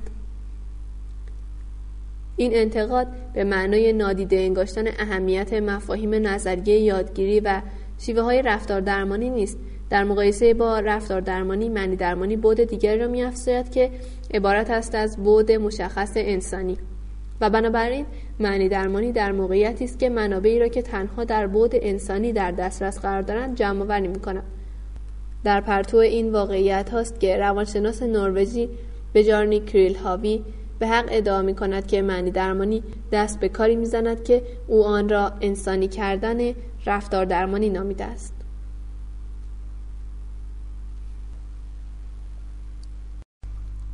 صفحات 126 تا 135 تحقیقات مبتنی بر رفتارگرایی نیز به نوبه خود بسیاری از اعمال و تئوری های معنی درمانی را عملا مورد تایید قرار داده و ارزش بخشیده است. همان گونه که اگراس 1972 می‌گوید قصد متضاد از بیمار می‌خواهد به جای اینکه سعی کند از موقعیت هایی که برای او وحشت آفرین است اجتناب ورزد به طور عمدی تلاش نماید تا نتایج ترسناک رفتار خود را به یاد آورد و بدین گونه بیمار را به طور موثر در معرض موقعیت ترسناک قرار می دهد. بنابراین به فرد مبتلا به ترس از فضای باز که از قش کردن فقط در هنگام راه رفتن می ترسد گفته می شود حد اکثر سعی خود را برای قش کردن بکند وقتی که او در میابد قادر به انجام این کار نیست به راحتی می تواند با موقعیت حراس روبرو شود حتی قبل از این مشاهده نیز لازاروس 1971 خاطر نشان کرده بود هنگامی که از مردم خواسته می شود که استراب انتظاری خود را بروز دهند تقریبا همیشه در میابند که عکس مخالف پیش می آید. بدترین ترس های آنها فروکش می کند و هنگامی که این روش چند بار به کار گرفته شود ترس های آنها سرانجام ناپدید خواهد شد. دیلینگ، روسفلد، کوکات و هایز 1971 ادعا کردند که نتایج خوب و گاهی اوقات خیلی سریع را که از قصد متضاد به دست میآید می‌توان با نظریه یادگیری توضیح داد. لپینسون 1971 سعی کرد که حتی نتایج به دست آمده از قصد متضاد را بر مبنای زمینه عصب شناسی تفسیر کند. این کار به همان اندازه کار مولر هجمان 1963 که به مبنای باستاب شناسی قصد متضاد گرایش دارد مشروع است. مورد زیر بر طبق تفسیری از نوروز است که در سال 1947 ارائه داده هم. هدف تمامی روان درمانی های مبتنی بر تحلیل روانی عمدتا کشف شرایط اولیه باستاب شرطی است. همان گونه که ممکن است در این روش نوروز به خوبی به عنوان موقعیتی بیرونی یا درونی که یک نشانه مشخص نوروتیک برای اولین بار در آن ظاهر شده فهمیده شود این ادعای نویسنده است که نه تنها شرایط اولیه بلکه شرطی کردن ثانویه نیز باعث بروز یک نوروز کامل می شود این نیز به نوبه خود به وسیله یک مکانیسم بازخوردی که استراب انتظاری خوانده می شود تقویت می گردد بنابراین اگر ما بخواهیم یک باستاب شرطی را دوباره شرطی کنیم باید دور باطلی را که توسط استراب انتظاری تشکیل شده از هم جدا نماییم و این همان کاری است که با تکنیک قصد متضاد صورت می‌گیرد. رفتار درمانگرها نه تنها به توضیحاتی در مورد چگونگی عمل قصد متضاد دست یافتند بلکه قصد دارند به طور تجربی ثابت کنند که این تکنیک حقیقتا کارایی دارد سالیوان و دیگران 1972 به طور موفقیت آمیزی به درمان بیماران مبتلا به نوروز وسواسی مزمن که از 4 تا 25 سال این بیماری گریبانگیر آنها بوده است پرداختند. یکی از بیماران چهار سال و نیم به شیوه تحلیل روانی معالجه می شده است و چهار تن دیگر تحت درمان با شوک الکتریکی بودند. این محققین دو نشانه را که هم به لحاظ اهمیت و هم به لحاظ تکرار رویداد تقریبا مشابه بودند انتخاب کردند و قصد متضاد را در مورد یکی از آنها به کار گرفتند. دیگری به عنوان کنترل تحت درمان قرار نگرفت. علیرغم اینکه مدت درمان کوتاه بود شش هفته. به میزان پنجاه درصد در اندیشه های شخص مورد آزمایش بهبود مشاهده شد. برخی افراد دیگر بعدها گزارش دادند که بعد از دوره آزمایش آنها به طور موفقیت آمیز قصد متضاد را در مورد دیگر افکار وسواسی نیز به کار گرفتند. در ضمن در طی زمان هیچ نشانه جایگزین نشد. این نویسندگان نتیجه می‌گیرند که قصد متضاد به تنهایی و یا همراه با دیگر شیوه ها ممکن است یک شیوه نسبتا سریع برای درمان بیماران وسواسی باشد. در واقع موضوعاتی که درباره قصد متضاد نوشته شده است مواردی را شامل می شود که این تکنیک معنی درمانی با اصلاح رفتار در هم آمیخته شده است. بعضی از رفتار درمانگرها نشان دادند که اثرات درمانی رفتار درمانی را می‌توان با افزودن تکنیک های معنی درمانی همچون قصد متضاد بالا برد. در این رابطه به جاست که به نقل از جاکوبز 1972 منتخب مناسبی از یک مورد به نام خانم که که 15 سال از ترس شدید از فضای بسته رنج می برد را ذکر کنیم. حراس از مسافرت با هواپیما قطار اتوبوس گرفته تا بودن در آسانسور، سینما، رستوران، تئاتر، فروشگاه و دیگر فضاهای بسته را شامل می‌شد. این مشکل به خصوص هنگامی ناتوان کننده بود که او به عنوان هنرپیشه مجبور بود برای اجرای نمایش روی صحنه و در تلویزیون با هواپیما به خارج از انگلستان مسافرت کند. این بیمار که برای گذراندن تعطیلات به آفریقای جنوبی رفته بود هشت روز قبل از ترک آنجا و بازگشت به انگلستان برای مداوای خود اقدام کرد. او از این میترسید که شوکه شود و یا بمیرد. سپس به او آموخته شد که افکار خود را متوقف کند و به او گفته شد که از این شیوه برای توقف هر گونه افکار مصیبت آور استفاده کند. از آن پس تکنیک قصد متضاد فرانکل مطرح شد تا شناختها و پاسخهای رفتاری او به حراسها بیشتر مورد توجه قرار گیرد. به او گفته شد که هرگاه در هر یک از موقعیت حراسی احساس استراب می کند به جای اینکه با نشانه ها و افکاری که او را می آزارد به مبارزه برخیزد و آنها را سرکوب کند به خود بگوید من می‌دانم که از لحاظ جسمی کاملا سالم هستم. من فقط عصبی و دارای تنفس عمیق و طولانی هستم و در واقع می‌خواهم بگذارم تا این نشانه ها به بدترین صورت ممکن درآیند تا این را به خود ثابت کرده باشم. به او گفته شد که سعی کند تا در همان دم خفه شود و یا بمیرد و سعی کند که نشانه های فیزیکی خود را اقراق‌آمیز جلوه دهد. سپس به او به طور خلاصه شکل اصلاح شده ی استراحت تدریجی جاکوبز را تعلیم دادند. به او گفتند که این شیوه را تمرین کند و در موقعیت های حراسی آن را به کار برد ولی تاکید کردند که نباید برای تنش زدایی و یا مبارزه با تنش سعی بسیار کند همزمان با تنش زدایی حساسیت زدایی نیز آغاز شد قبل از اینکه بیمار از اتاق مشاوره بیرون برود به او آموختند که به تمامی موقعیت های حراسی گذشته مانند آسانسور فروشگاه های شلوغ، سینما و رستوران ابتدا با شوهرش و سپس تنها برود. در این مکانها قرار گیرد و به ترتیب زیر عمل کند. همان گونه که به او تعلیم داده شده است تنش زدایی کند و چنانچه به نفس نفس افتاد نفس خود را حبس کند. به خود بگوید بگذار بیاید. من اهمیتی نمی‌دهم. من از عهده آن برمیآیم. بگذار شومترین بلایی را که می‌خواهد بر سرم آورد. می‌خواهم ثابت کنم که هیچ اتفاقی نخواهد افتاد. دو روز بعد او را دیدن و گزارش دادند که او توانسته است دستورالعملها را انجام دهد. او به یک سینما و رستوران رفته و چندین بار به تنهایی سوار آسانسور شده و در چندین اتوبوس و فروشگاه شلوغ حضور یافته بود. بیمار را چهار روز بعد یعنی درست قبل از اینکه با هواپیما عازم انگلستان باشد دیدند. او اظهار داشت که بهبود یافته و هیچ گونه احساس استراب انتظاری در مورد پرواز خود ندارد. همچنین او گزارش داده بود که او بدون هیچ گونه استراب یا ترسی در آسانسور اتوبوس فروشگاه های شلوغ و غیره حضور مییابد و شوهرش نیز آنها را تایید کرد. بیمار دو هفته بعد از اینکه آفریقای جنوبی را ترک کرد برایم نامه ای نوشت. او نوشته بود که در طی پرواز به سوی کشورش هیچ مشکلی نداشته است و کاملا از حراسهایش رهایی یافته است. او با قطار زیرزمینی لندن نیز مسافرت کرد. کاری که او سالهای سال انجام نداده بود. خانومی که و شوهرش را پانزده سال بعد از خاتمه مداوایش دیدم. هر دو تاکید می‌کردند که او کاملا از نشانه قبلیش رهایی یافته است. جاکوبس همچنین مداوای بیمار دیگری را شرح می دهد که بیماریش نه از نوع حراس بلکه از نوع اجباری بوده است. آقای ت به مدت دوازده سال از یک نوروز وسواس اجباری فلج کننده رنج می برد. انواع مختلف درمان ها از جمله درمان های مبتنی بر تحلیل روانی و ECT نتوانست به او کمکی کند. در طی هفت سال گذشته او به یک وسواس مبتلا بود و از خفگی می ترسید. زیرا هنگامی که او مضطرب می‌شد خوردن و آشامیدن برایش مشکل می‌شد و از آنجا که سعی می‌کرد خود را مجبور به بلیدن کند لغمه هیستریک در او ایجاد شده بود برای او عبور از عرض جاده دشوار بود چرا که فکر می‌کرد ممکن است در بین راه حالت خفگی به او دست دهد به او تعلیم داده شد که تعمدن همان کارهایی را که از آنها میترسد و کارهایی را که به معنای برطرف کردن وسواسهای او بودند را انجام دهد به بیمار همچنین آموخته شد که در هنگام خوردن، آشامیدن و رد شدن از خیابان تنش زدایی را تمرین کند.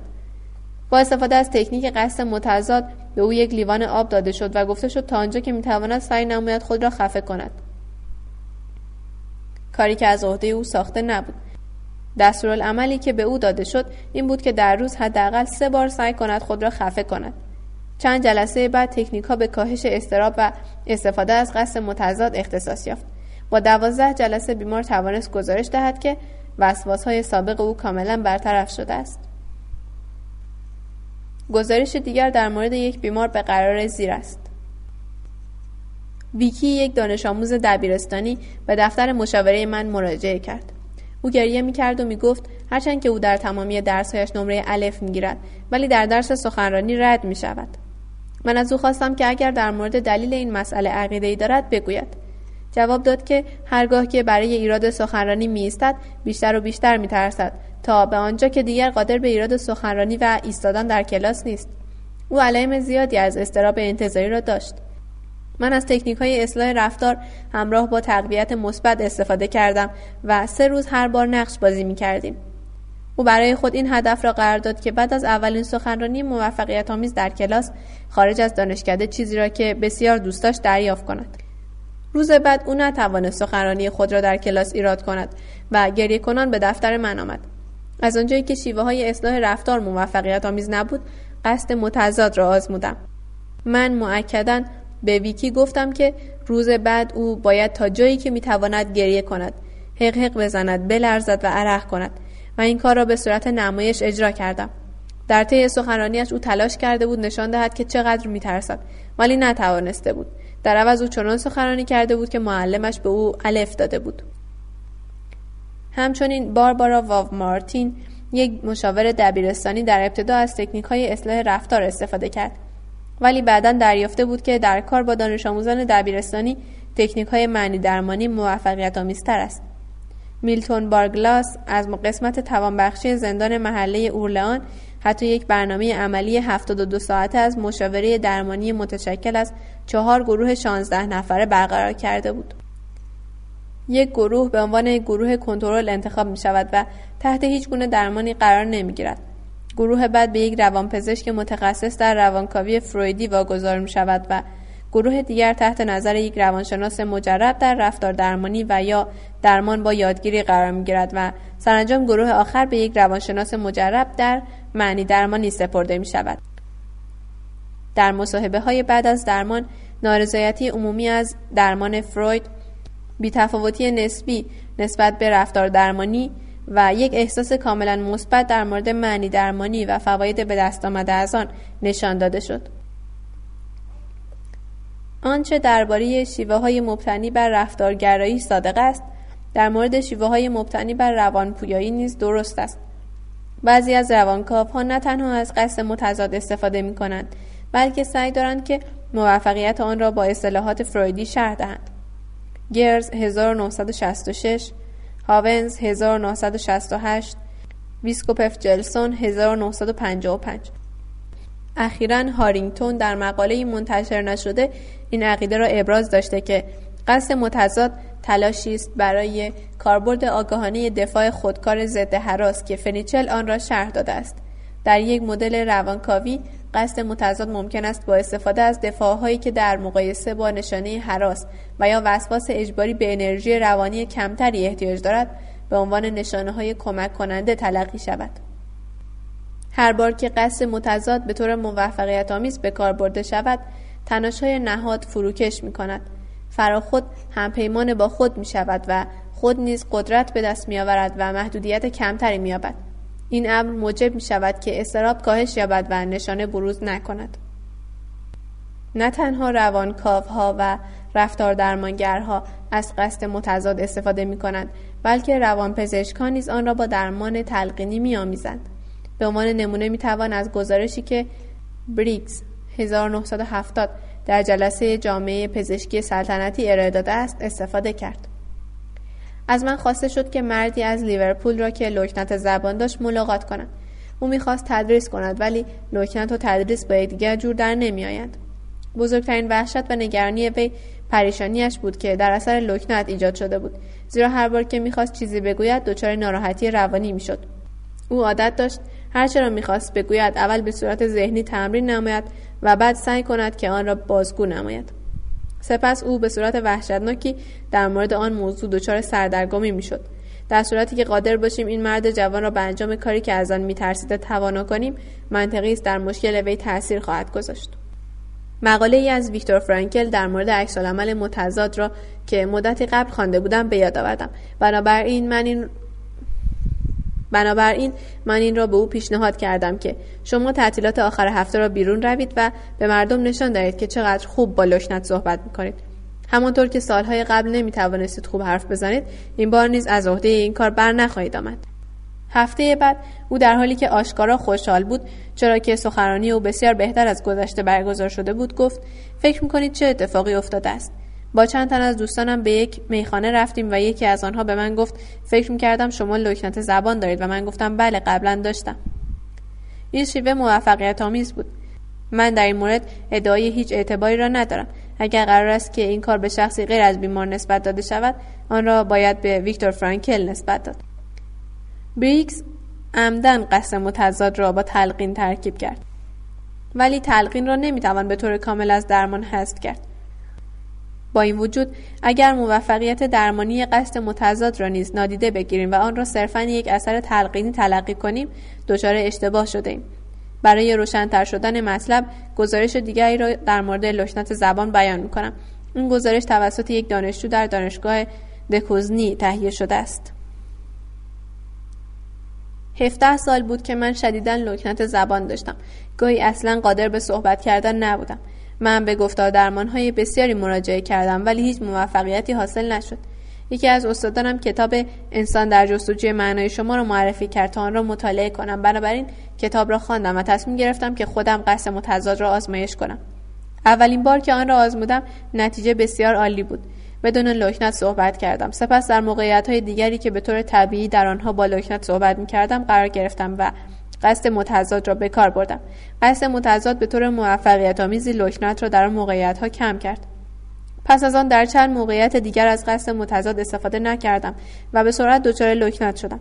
بنابراین مسلما از بین رفتن لکنت زبان مربوط به استفاده موثر از قصد متضاد بود. استفاده از قصد متضاد ممکن است در مواردی که تلقین منفی به کار برده می شود نیز موثر باشد. و آن هنگامی است که بیمار تاثیر هیچ نوع درمانی را باور ندارد. در اینجا مثالی را ذکر می کنم گزارش زیر توسط آبراهام جورج پینوموتیل یک مددکار اجتماعی ارسال شده است. مردی با مشکل حاد پرش چشم به دفترم مراجعه کرد. او هرگاه می‌خواست با کسی صحبت کند چشمهایش را با سرعت زیاد به هم می‌زد. مردم از او سوال می‌کردند که چرا چون این کاری را می‌کند و این مسئله به تدریج موجب نگرانی او شد به او توصیه کردم که با یک روانکاو مشورت کند. بعد از چندین ساعت مشاوره او دوباره مراجعه کرد و گفت که روانکاو دلیل مشکل او را نیافته و برای حل این مشکل هم نتوانسته است کاری انجام دهد. به او گفتم هنگامی که خواستی با کسی صحبت کنی عمدن و تا حد ممکن چشمانت را با سرعت به هم بزن. تا فقط به شخص نشان دهی که چقدر سریع می‌توانی چشمانت را به هم بزنی. در پاسخ گفت که من باید دیوانه باشم که چون این پیشنهادی را به او می‌کنم. زیرا او فکر می‌کرد که او با این کار به جای اینکه از شر این عادت خلاص شود بیشتر به برهم زدن چشمهایش عادت خواهد کرد. بنابراین او با ناراحتی از اتاق بیرون رفت. چند هفته گذشت. نه او را دیدم و نه خبری از او شنیدم. بعد از مدتی یک روز دوباره مراجعه کرد. این بار کاملا سر حال بود. ماجرا را برای من تعریف کرد. از آنجا که با پیشنهاد من موافق نبود چند روزی اصلا در مورد آن فکر هم نکرده بود. در طی این مدت مشکل او حادتر شده و او تقریبا عقل خود را از دست داده بود. یک شب قبل از خواب او در مورد پیشنهاد من فکر می کند و به خود می‌گوید من هرچی را که می‌دانستم برای خلاصی از این مشکل انجام دادم ولی موفق نشدم. چرا نباید پیشنهاد مددکار اجتماعی را امتحان کنم؟ اتفاقا روز بعد با یکی از دوستان نزدیکش ملاقات می کند به او می‌گوید که می‌خواهد در موقع صحبت کردن تا جایی که می‌تواند چشمانش را به هم بزند. ولی با کمال تعجب در مییابد که نمی‌تواند چون این کاری را انجام دهد. از آن پس عادت به هم زدن چشمانش از بین می‌رود. بعد از چند هفته او حتی درباره این موضوع فکر هم نمی کند. بندیکت 1968 آزمایش را جهت ارزیابی تلقیم پذیری بیمارانی که به کارگیری قصد متضاد در مورد آنها موفقیت آمیز بوده است انجام داد. این آزمایش ها نشان داد که تلقیم پذیری این افراد کمتر از حد متوسط است. به علاوه بیماران بسیاری با اعتقاد راسخ به غیر مفید بودن قصد متضاد به استفاده از آن مبادرت ورزیدند ولی آنها نیز سرانجام موفق شدند. آنها این کار را نه به خاطر تلقین بلکه به رغم آن انجام دادهاند. به عنوان مثال نمونه ای را از یکی دیگر از خوانندگانم بیان می کنم. دو روز بعد از خواندن کتاب انسان در جستجوی معنی موقعیتی برای آزمودن معنی درمانی پیش آمد. در اولین جلسه سمیناری که در محل مارتین بابر برگزار می‌شد اعتراض کردم و گفتم شدیدا با نظراتی که تاکنون ارائه شده است مخالفم. هنگام ارائه نظریاتم شدیدا عرق کردم. هنگامی که متوجه عرق کردن زیاده از حد خود شدم استراب بیشتری در مورد کسانی که عرق کردن مرا می‌دیدند احساس می‌کردم. و این خود موجب عرق کردن بیشتر من می‌شد. در همین لحظه مطالعه موردی را که یک پزشک به خاطر ترس از عرق کردن با شما مشورت کرده بود به خاطر آوردم و با خود اندیشیدم من اکنون در موقعیت مشابهی قرار دارم. من که همواره در مورد شیوه های معنی درمانی مشکوک بودم در این لحظه برای آزمودن معنی درمانی فرصت را غنیمت شمردم. نصیحت و راه حلی را که به پزشک ارائه داده و از او خواسته بودید که عمدن به مردم نشان دهد چقدر زیاد می‌تواند عرق کند به یاد آوردم و همونطور که احساس خود را در مورد موضوع بیان می‌کردم به خود میاندیشیدم بیشتر بیشتر بیشتر به این مردم نشان بده که چقدر زیاد می‌توانی عرق کنی. واقعا نشان بده. دو سه ثانیه بعد از بکار بردن قصد متضاد با خود خندیدم. توانستم احساس کنم که عرق روی پوستم خشک می شود نتیجه مرا متحیر و متعجب ساخت زیرا من اصلا به کارایی معنی درمانی اعتقادی نداشتم. ولی این شیوه کاملا کارساز بود. آن هم چقدر سریع. با خود گفتم دکتر فرانکل واقعا در اینجا حرفی برای گفتن دارد. علیرغم شکی که در این مورد داشتم معنی درمانی واقعا در مورد من کارساز بود.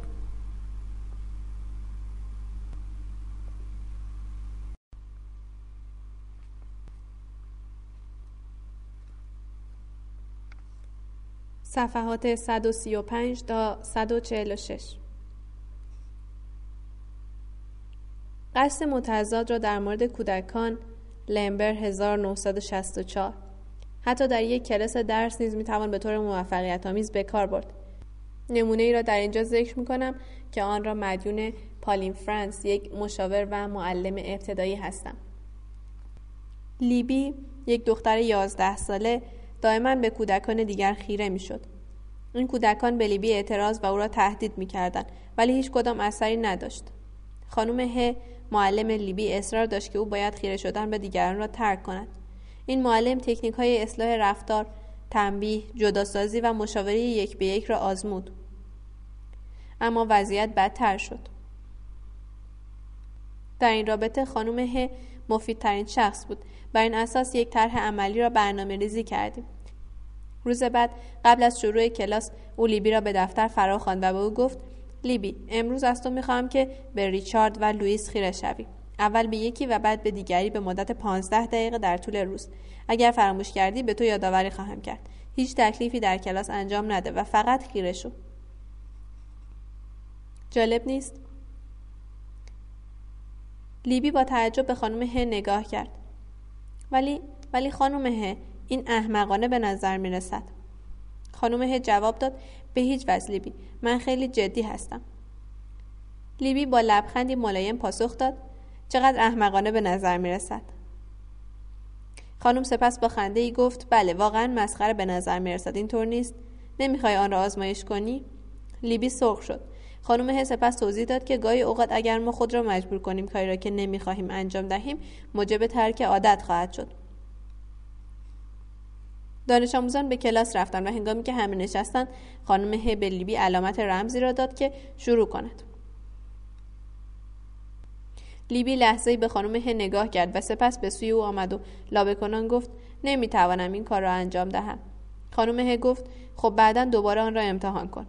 در پایان روز خانم ه و لیبی هر دو از اینکه لیبی نتوانسته بود خیره شود خوشحال بودند. هشت روز پیاپی خانم ه هر روز صبح به طور خصوصی از لیبی این سوالا می‌پرسید که نمی‌خوای امروز خیره شدن را امتحان کنی؟ پاسخ همیشه منفی بود. لیبی هرگز به عادت خیره شدن خود باز نگشت. او از این موفقیت خود بسیار سرافراز بود و بعدا در خلال ترم از خانم ه پرسید که آیا توجه کرده است که عادت خیره شدن را ترک کرده است؟ خانم ه پاسخ داد بله و به لیبی تبریک گفت. در آخرین جلسه مشاوره در مورد لیبی خانم ه گفت که او در میان همکلاسی هایش ارج و منزلت یافته و تصویر او از خود بسیار بهبود یافته است.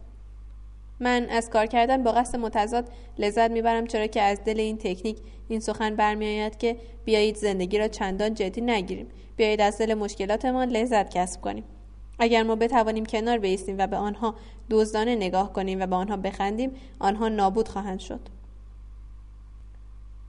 من همیشه این را به کودکان می‌گویم و آنها روح این لطیفه را درک می‌کنند ما می توانیم بگوییم که او روح این تکنیک را که بر ظرفیت انسان برای خودجدامانی استوار است درک کرده است.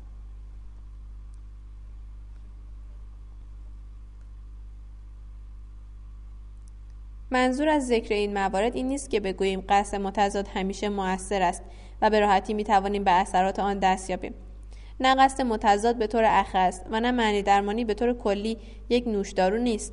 نوشدارو اصلا در زمینه روان درمانی وجود ندارد. به هر حال قصد متضاد ممکن است در موارد حاد و مزمن در پیران و کودکان موثر باشد. در این رابطه مطالب زیادی توسط کوکورک نیبار پولاک 1959 گرز 1962 1966 و ویکتور کراگ 1967 منتشر شده است. یکی از این موارد زنی 65 ساله بود که به مدت 60 سال از وسواس شستن دست رنج می برد. گرز زنی را که سابقه 24 سال بیماری نوروز حراس داشت درمان کرد. همچنین توسط ویکتور کراک شخصی را درمان کردند که مبتلا به بیماری قمار اجباری بود و سابقه 20 ساله داشت. حتی در این موارد نیز می‌توان به موفقیت دست یافت مطمئنا در این گونه موارد تنها هنگامی می‌توان موفق شد که شخص به طور مستقیم به عنوان درمانگر شرکت کند. این مسئله به طور مفصل در گزارشی راجع به یک وکیل مبتلا به وسواس اجباری نشان داده شده که توسط کوکورک درمان شده است. این گزارش توسط فردریک میم بندیکت منتشر شد و بخشی از پایان او در دانشکده علوم پزشکی مونیخ بوده است. پاورقی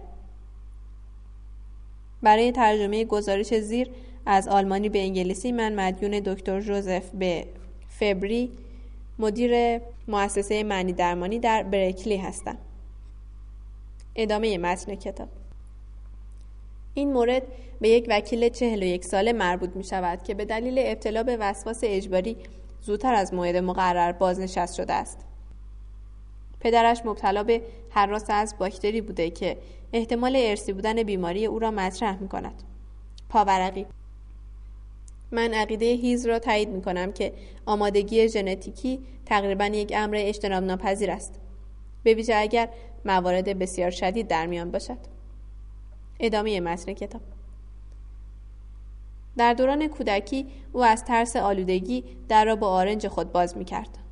درهای اروپایی دستگیری هایی دارند که باید آنها را به پایین فشار داد برخلاف درهای آمریکایی که پیچانده می شوند. او کاملا نگران پاکیزگی خود بود و از تماس با دیگر کودکان اجتناب می‌کرد. زیرا فکر می‌کرد آنها ممکن است ناقل بیماری باشند. در طی سالهای ابتدایی و دبیرستان وی همچنان گوشگیر باقی ماند. او خجالتی بود و همشاگردیهایش به خاطر عزلت او را مسخره می‌کردند. این بیمار یکی از اولین نشانه های بیماریش را به یاد میآورد. شبی در سال 1938 هنگامی که به خانه می‌رفت یک کارت پستال یافت. احساس کرد که مجبور است آن را شش بار بخواند. اگر آن را نمیخواندم نمی‌توانستم به هیچ آرامشی دست یابم. هر شب او احساس می‌کرد که مجبور است کتاب بخواند تا همه چیز مطابق میل شود. او از خوردن موز که از کشورهای غیر متمدن میآمد اجتناب می‌کرد و فکر می‌کرد آنها با باکتری های لنگرگاه به ویژه باکتری های جزام همراه هستند.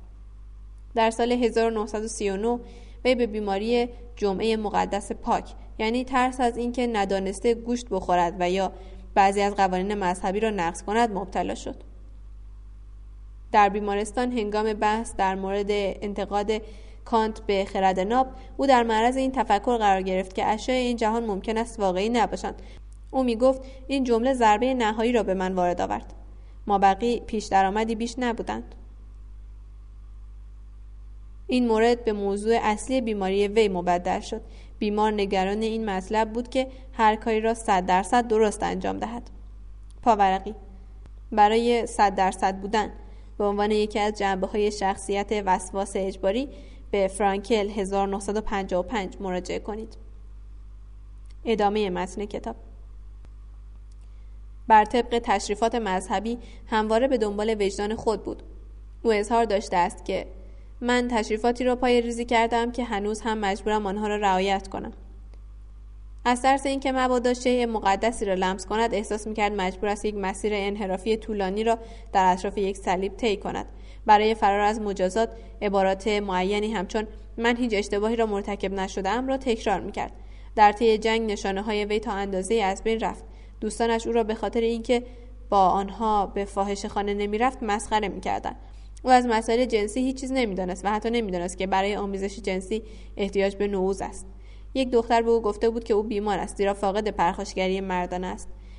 بعضی از درمانهای روانکاوی و هیپنوتیزم در دستیابی او به نوز موفقیت آمیز بود.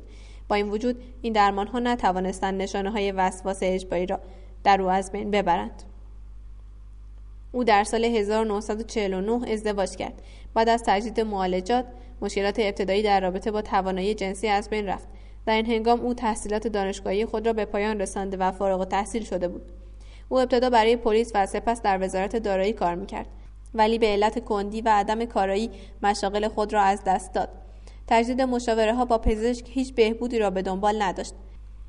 سپس در راه آهن کاری برای خود دست و پا کرد. در طی این سالها او به دختر خود اجازه نمی‌داد به او نزدیک شود چرا که میترسید از او سوء استفاده جنسی کند. از سال 1953 نشانه های وسواس اجباری او افزایش یافت. در سال 1956 او مطلبی را در مورد یک پرستار مبتلا به اسکیزوفرنی خواند که چشمان خود را درآورده بود. از این پس او میترسید که همین کار را با خود و یا با کودکان کوچک انجام دهد. او می‌گفت هرچه بیشتر با این فکر مبارزه می‌کردم اوضاع وخیمتر می‌شد. ارقام نیز برای او اهمیت پیدا کردند. شبها او احساس می‌کرد که مجبور است سه پرتقال را روی میز بگذارد. در غیر این صورت به هیچ وجه نمی‌توانست استراحت کند. او دائما شغل خود را تغییر می‌داد. در سال 1960 یک روانشناس او را تحت درمان قرار داد که موفقیت آمیز نبود.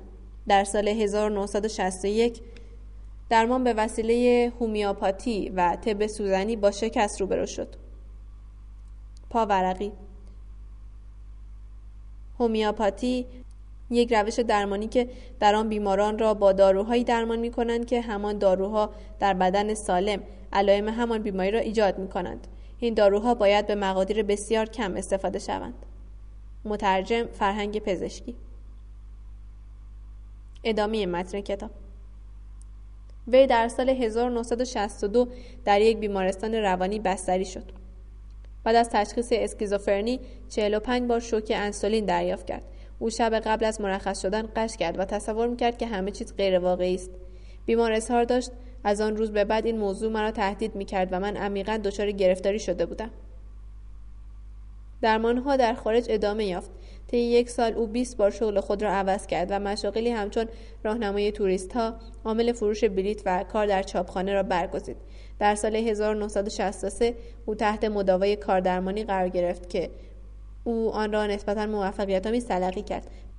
به هر حال از سال 1964 نشانه های وسواسی اجباری او شدیدتر شد به طوری که قادر به کار کردن نبود تکراری ترین فکر او در طی این دوران این بود که من ممکن است چشم کسی را در بیاورم هر وقت از کنار شخصی در خیابان میگذرم مجبورم برگردم تا مطمئن شوم که این کار را نمی کنم. بیماری او برای خانوادهش به صورت غیرقابل تحمل درآمده بود. با تشخیص نوروز شدید وسواس اجباری او را به پلیکلینیک فرستادند. آزمایش ها نشان داد که هیچ گونه نقص ارگانیکی وجود ندارد. برای آرام کردن بیمار از دارو درمانی استفاده شد. روز اول روان درمانی بیمار ناآرام و عصبی است و چشم به در دوخته است تا ببیند چشم کسی را درآورده است یا نه برای اینکه از کنار کودکانی که از نزدیکی کلینیک گوش و حلق و بینی میگذرند عبور نکند یک مسیر انحرافی طولانی را انتخاب مینماید. او دائم آداب خاصی را انجام می‌دهد تا مطمئن شود که به کسی آسیب نرسانده است. وی مرتب به دستهایش نگاه می کند و از این میترسد که چشم کسی را درآورده و در نتیجه دستهایش به مایه زجاجی آغشته شده باشد. روز دوم با یک بحث طولانی و نسبتا عمومی آغاز می شود که در طول درمان ادامه می یابد. دکتر کوکورک تلاش های خود را معطوف احساس گناه بیمار، رابطه او با مادر، همسر و بچه هایش، تغییر مداوم شغل، وسواس او در مورد غیرواقعی بودن همه چیز و غیره می کند. بیمار می‌گوید که میترسد از دادگاه سر در بیاورد و یا مجبور شود به کودکان حمله کند و سپس به جرم دیوانگی زندانی شود. دکتر کوکورک برای او تفاوت بین عمل اجباری و تفکر وسواسی را شرح می‌دهد سپس برای بیمار توضیح می‌دهد که دقیقا به دلیل بیماریش نمی‌تواند کسی را مجروح کند. بیماری او یعنی نوروز وسواس اجباری تضمینی است برای اینکه مرتکب اعمال جنایی نشود. همین ترس او از اینکه ممکن است چشم کسی را در بیاورد دلیلی است برای اینکه او نمی‌تواند این تفکر وسواسی خود را عملی کند. در روز چهارم بیمار آرامتر به نظر می رسد. روز پنجم دکتر می‌گوید که بیمار مطمئن نیست که همه چیز را درست می‌فهمد یا نه. او بارها و بارها می‌خواهد مطمئن شود که آیا توضیحات دکتر کوکورک در همه جای دنیا و در همه وقت درست است؟ روز ششم تا دهم. گفتگو با بیمار ادامه دارد. بیمار سوالات بسیاری می‌پرسد که به طور مفصل به آنها جواب داده می شود. او نسبت به روزهای قبل استراب کمتری دارد. روز یازدهم. احساس قصد متضاد برای بیمار شهر داده می شود. او قرار نیست افکارش را سرکوب کند بلکه باید به آنها اجازه ظهور بدهد. این افکار منجر به اعمالی که او از او وحشت دارند نمی شود. قرار است که او سعی کند با تمسخر و یا شوخی با افکارش برخورد کند سپس او دیگر از افکار وسواسی خود وحشت نخواهد داشت و اگر با این افکار مبارزه نکند از بین خواهند رفت باید سعی کند هرچه را از آن میترسد انجام دهد به عنوان یک نوروتیک وسواس اجباری او می‌تواند این کار را انجام دهد دکتر کوکورک خود مسئولیت آنچه را که بیمار انجام می‌دهد به عهده می‌گیرد روز پانزدهم تمرینات عملی آغاز می شود. آقای ه همراه با دکتر کوکورک در بیمارستان قدم می‌زند و قصد متضاد را انجام می دهد. ابتدا به او گفته می شود که عبارات معینی را با صدای بلند بگوید. عباراتی مانند بسیار خوب. بگذار چشمها را از کاسه در بیاورم. اول چشمای همه بیماران این اتاق را در میآورم. سپس دکترها و در آخر به سراغ پرستارها می‌روم. فقط یک بار درآوردن یک چشم کافی نیست. این کار را من پنج بار برای هر چشم انجام می‌دهم. هنگامی که کارم با این افراد تمام شد در اینجا کسی جز افراد کور باقی نمیماند مایه زجاجیه همه جا پخش خواهد شد. این خدمتکارهای زن برای چه اینجا هستند؟ آنها باید چیزی برای تمیز کردن داشته باشند. و یا یک سری دیگر از جملات. آها یک پرستار. احتمالا او برای درآوردن چشمهایش قربانی مناسبی است. در طبقه همکف مراجعین زیادی هستند. در آنجا برای من کار زیادی هست. چه فرصت خوبی برای اینکه چشمها را یکجا در بیاورم. بعضی از آنها افراد مهمی هستند. ارزش دارد که بروم و چشم آنها را در بیاورم. وقتی کارم با آنها تمام شد تنها یک چیز باقی خواهد ماند. انسانهای کور و مایه زجاجیه چشم آنها. بیمار این عبارات را به طرق گوناگون تمرین می کند و در مورد هر یک از افکار وسواسیش به کار می بندد. در این تمرینات ضروری بود که دکتر کوکورک نیز شخصا شرکت کند چرا که در آغاز بیمار در مقابل انجام قصد متضاد شدیدا از خود مقاومت نشان می‌داد بیمار همچنان میترسید که قربانی یک فکر وسواسی شود و علاوه بر این به موفقیت این شیوه به هیچ وجه اعتقاد نداشت تنها هنگامی که دکتر کوکورک به او نشان داد که چه باید انجام دهد بیمار موافقت کرد که وارد عمل شود. او عبارات پیشنهادی را تکرار می‌کرد و به شیوهی مزهک در بیمارستان قدم می‌زد. او بعدا اعتراف کرد که از این کار واقعا لذت میبرده است. بعد از این تمرینات اولیه او را به اتاق خود فرستادند و از او خواستند که به تمرینات قصد متضاد خود ادامه دهد. بعد از ظهر همان روز اولین لبخند خجالت آمیز بر لبهای او پدیدار شد و اظهار داشت که برای اولین بار است که می‌بینم افکارم واقعا احمقانه است. در روز بیستم بیمار بیان کرد که اکنون قادر است بدون زحمت این شیوه را به کار گیرد. او آموخت که از آن لحظه به بعد از قصد متضاد استفاده کند. آن هم نه تنها هنگامی که با شخصی روبرو می شود که فکر می کند چشمانش را درآورده است بلکه از قبل به آن فکر کند و به این ترتیب بر اندیشه وسواسی خود پیشی گیرد.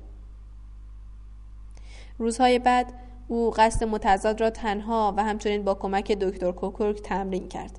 منطقه‌ای که بیمار در آن به تمرین می پرداخت تا کلینیک گوش و حلق و بینی کودکان امتداد داشت. بیمار تشویق می شود که به بهانه ای به آنجا برود و قصد متضاد را به کار برد. اکنون به آنجا می روم و چند بچه را کور می کنم وقت خوبی است که سهمیه امروز خود را دریافت کنم. مایه زجاجی چشم به دستم خواهد چسبید ولی من اصلا اهمیت نخواهم داد. به ویژه اندیشه وسواسی هیچ اهمیتی برایم نخواهد داشت. و یا من اندیشه های وسواسی بسیاری دارم. آنها به من این فرصت را می دهند که قصد متضاد را اعمال کنم. بنابراین وقتی به خانه برمیگردم کاملا آماده خواهم بود. بیمار به اطلاع دکتر کوکورک میرساند که او در داخل بیمارستان اندیشه های وسواسی بسیار کمی دارد چه در حضور بزرگسالان و چه در برخورد با کودکان. او حتی گاهی قصد متضاد را نیز از یاد می‌برد. به نظر نمی‌رسد که اندیشه های وسواسی که به سراغ او میآیند موجب ترس و نگرانی او شوند. اندیشه های وسواسی او در مورد اینکه همه چیز غیر واقعی است نیز مورد حمله قصد متضاد قرار گرفته است. او جملاتی مانند جملات زیر را تمرین می کند خب من در یک جهان غیرواقعی زندگی می کنم میزی که در آنجا قرار دارد غیرواقعی است. دکترها نیز واقعا در اینجا نیستند ولی حتی این جهان غیرواقعی نیست. جای بدی برای زندگی کردن نیست. راستی اینکه من درباره همه اینها فکر می کنم ثابت می کند که من واقعا اینجا هستم. اگر من اینجا نبودم نمی توانستم درباره آن فکر کنم. روز 28 برای اولین بار به بیمار اجازه داده می شود که بیمارستان را ترک کند. او می ترسد و فکر نمی کند بتواند این جملات را در خارج بیمارستان نیز به کار برد به او توصیه می شود که افکار خود را این گونه تحریزی کند اکنون بیرون می روم و در خیابان فاجعه به بار می آورم. برای تنوع من کار بیرون آوردن چشم را در خارج از بیمارستان انجام می دهم. همه این مردم را خواهم گرفت. هیچ کس نمی تواند از دست من فرار کند.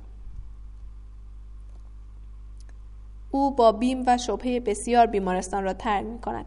بعد از بازگشت گزارش می دهد که موفق بوده و علا رقم شبه هایی که داشته توانسته است جملات را همون گونه که یاد گرفته بود به کار برد. رقم تجربه بیمارستانی او هنوز اندیشه های وسواسی داشته ولی این اندیشه ها باعث ترس وی نمی شده است. طی یک ساعت راه رفتن تنها دو بار مجبور شده است که روی برگرداند. در این دو مورد او دیر به فکر استفاده از قصد متضاد افتاده است. در روز سی و دوم گزارش داد که به ندرت اندیشه های وسواسی دارم اگر هم داشته باشم مرا رنج نمی دهند. در روز سی و پنجم بیمار مرخص و ادامه معالجاتش با مراجعه به بیمارستان دنبال می شود. او در گروه درمانی شرکت می کند. شرایط وی در هنگام مرخص شدن از بیمارستان چنین است. در داخل بیمارستان دیگر اندیشه های وسوسی ندارد. در هنگام قدم زدن در خیابان گاهی اوقات این اندیشه ها به سراغ او میآیند ولی او آموخته است چگونه عبارات خود را برای مقابله با آنها طرحریزی کند این گونه افکار دیگر مانعی در زندگی روزانش به شمار نمی‌روند بیمار بلافاصله شغلی پیدا می کند و آن را میپذیرد طی دو هفته اول آقای ه هر روز به دکتر کوکورک مراجعه می کند تا گزارش کار خود را بدهد و توصیه هایی را برای اداره خود دریافت نماید. بعد از آن مراجعات وی به سه بار در هفته و بعد از چهار ماه به یک بار در هفته کاهش می‌یابد. او گروه درمانی خود را به طور نامنظم ملاقات می کند. بیمار با شغل خود کاملا سازگاری یافته است و رئیس او از کارش رضایت دارد. او قادر است که هر روز قصد متضاد را به کار گیرد. در طی ساعات کار به ندرت به اندیشه های وسواسی توجه دارد و تنها هنگامی که بسیار خسته است این گونه افکار به سراغش میآیند در پنجمین ماه درمان یعنی مدت کوتاهی قبل از عید پاک استراب در مورد جمعه مقدس در او ظاهر می شود او از این می ترسد که در آن روز ندانسته گوشت بخورد. او این موقعیت محتمل الوقوع را با دکتر کوکورک در میان می‌گذارد و این دو در مورد عبارات زیر به توافق می‌رسند. من می‌خواهم مقدار زیادی سوپ را که داخل آن گوشت است سر بکشم. من نمی‌توانم گوشت را در آن سوپ ببینم. ولی من که یک بیمار وسواس اجباری هستم مطمئنم که گوشت در آن وجود دارد. برای من خوردن چنین سوپی یک گناه محسوب نمی شود بلکه درمانی برای بیماری هم می باشد.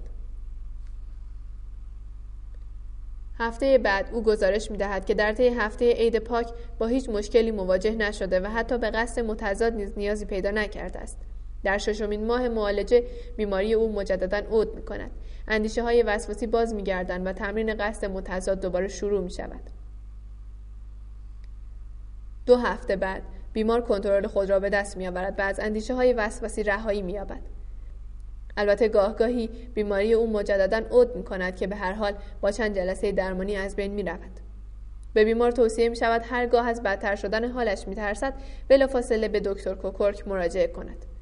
در ماه هفتم درمان بیمار ادعا می کند اندیشه های وسواسی از میان رفته و فقط هنگامی که او تحت فشار و یا به لحاظ بدنی بسیار خسته است این گونه اندیشه ها به سراغ او می آید.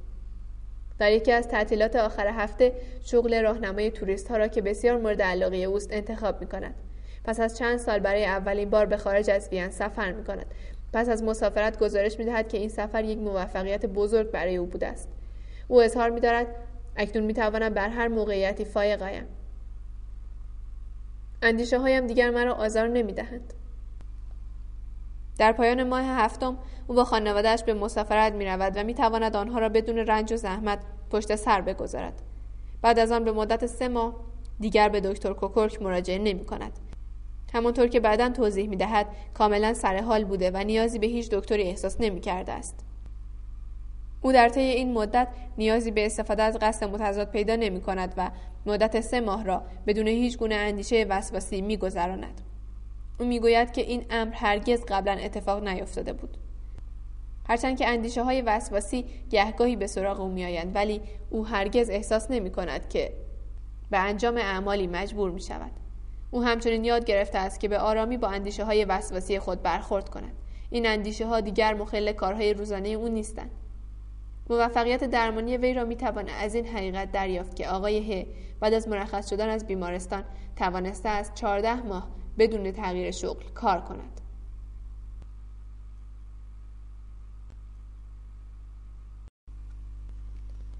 صفحات 146 تا 157 در ارزیابی نتایجی که از قصد متضاد در مورد نوروز وسواسی اجباری به دست میآید باید این حقیقت را در نظر گرفت که در نوروز وسواسی اجباری پیش آگهی احتمالاً بدتر از دیگر اختلالات نوروتیک است سالیوان و دیگران 1972 اخیرا خلاصه مطالعات پیگیری شده دوازده مورد بیماری نوروز وسواسی از هفت کشور مختلف نشان می دهد که 50 درصد موارد بهبود نیافتند. یاد 1970 هشت مورد مطالعه درباره رفتار درمانی نوروز وسواسی نشان داده است که تنها 46 درصد موارد منتشر شده بهبود یافتند. سالیوان و دیگران 1972 مسئله مهمی که در آخر ذکر می شود این است که مدت های مدیدی است که مشاهده شده تکنیک قصد متضاد در درمان بیماری بیخوابی نیز کاربرد دارد.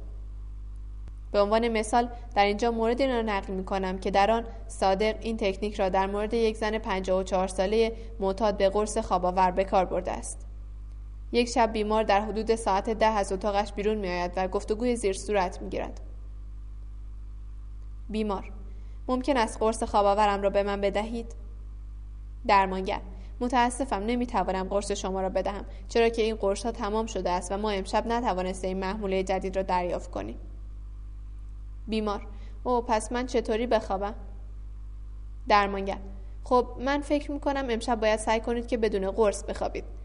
بیمار به اتاقش رفت. حدود دو ساعت روی تخت دراز کشید و دوباره بیرون آمد. بیمار. نمی‌توانم بخوابم. درمانگر. خب پس به اتاقت برو. دراز بکش و سعی کن نخوابی. ببینم می‌توانی تمام شب را بیدار بمانی؟ بیمار. من فکر می‌کردم که فقط من دیوانم ولی حالا می‌بینم شما هم دیوانه به نظر می‌رسید. درمانگر. بعضی وقتها خوب است که برای چند لحظه دیوانه باشیم. اینطور نیست؟ بیمار. آیا شما واقعا منظورتان همان بود که گفتید؟ درمانگر.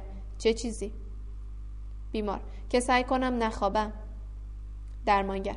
البته منظورم همان بود. برو و سعی کن. ببینم می‌توانی تمام شب را بیدار بمانی. و من هر وقت که خواستم به مریض سر بزنم شما رو صدا می‌زنم و با این کار به شما کمک خواهم کرد. بیمار بسیار خوب. صادق نتیجه می‌گیرد. فردا صبح هنگامی که برای صرف صبحانه او را صدا زدم هنوز خواب بود.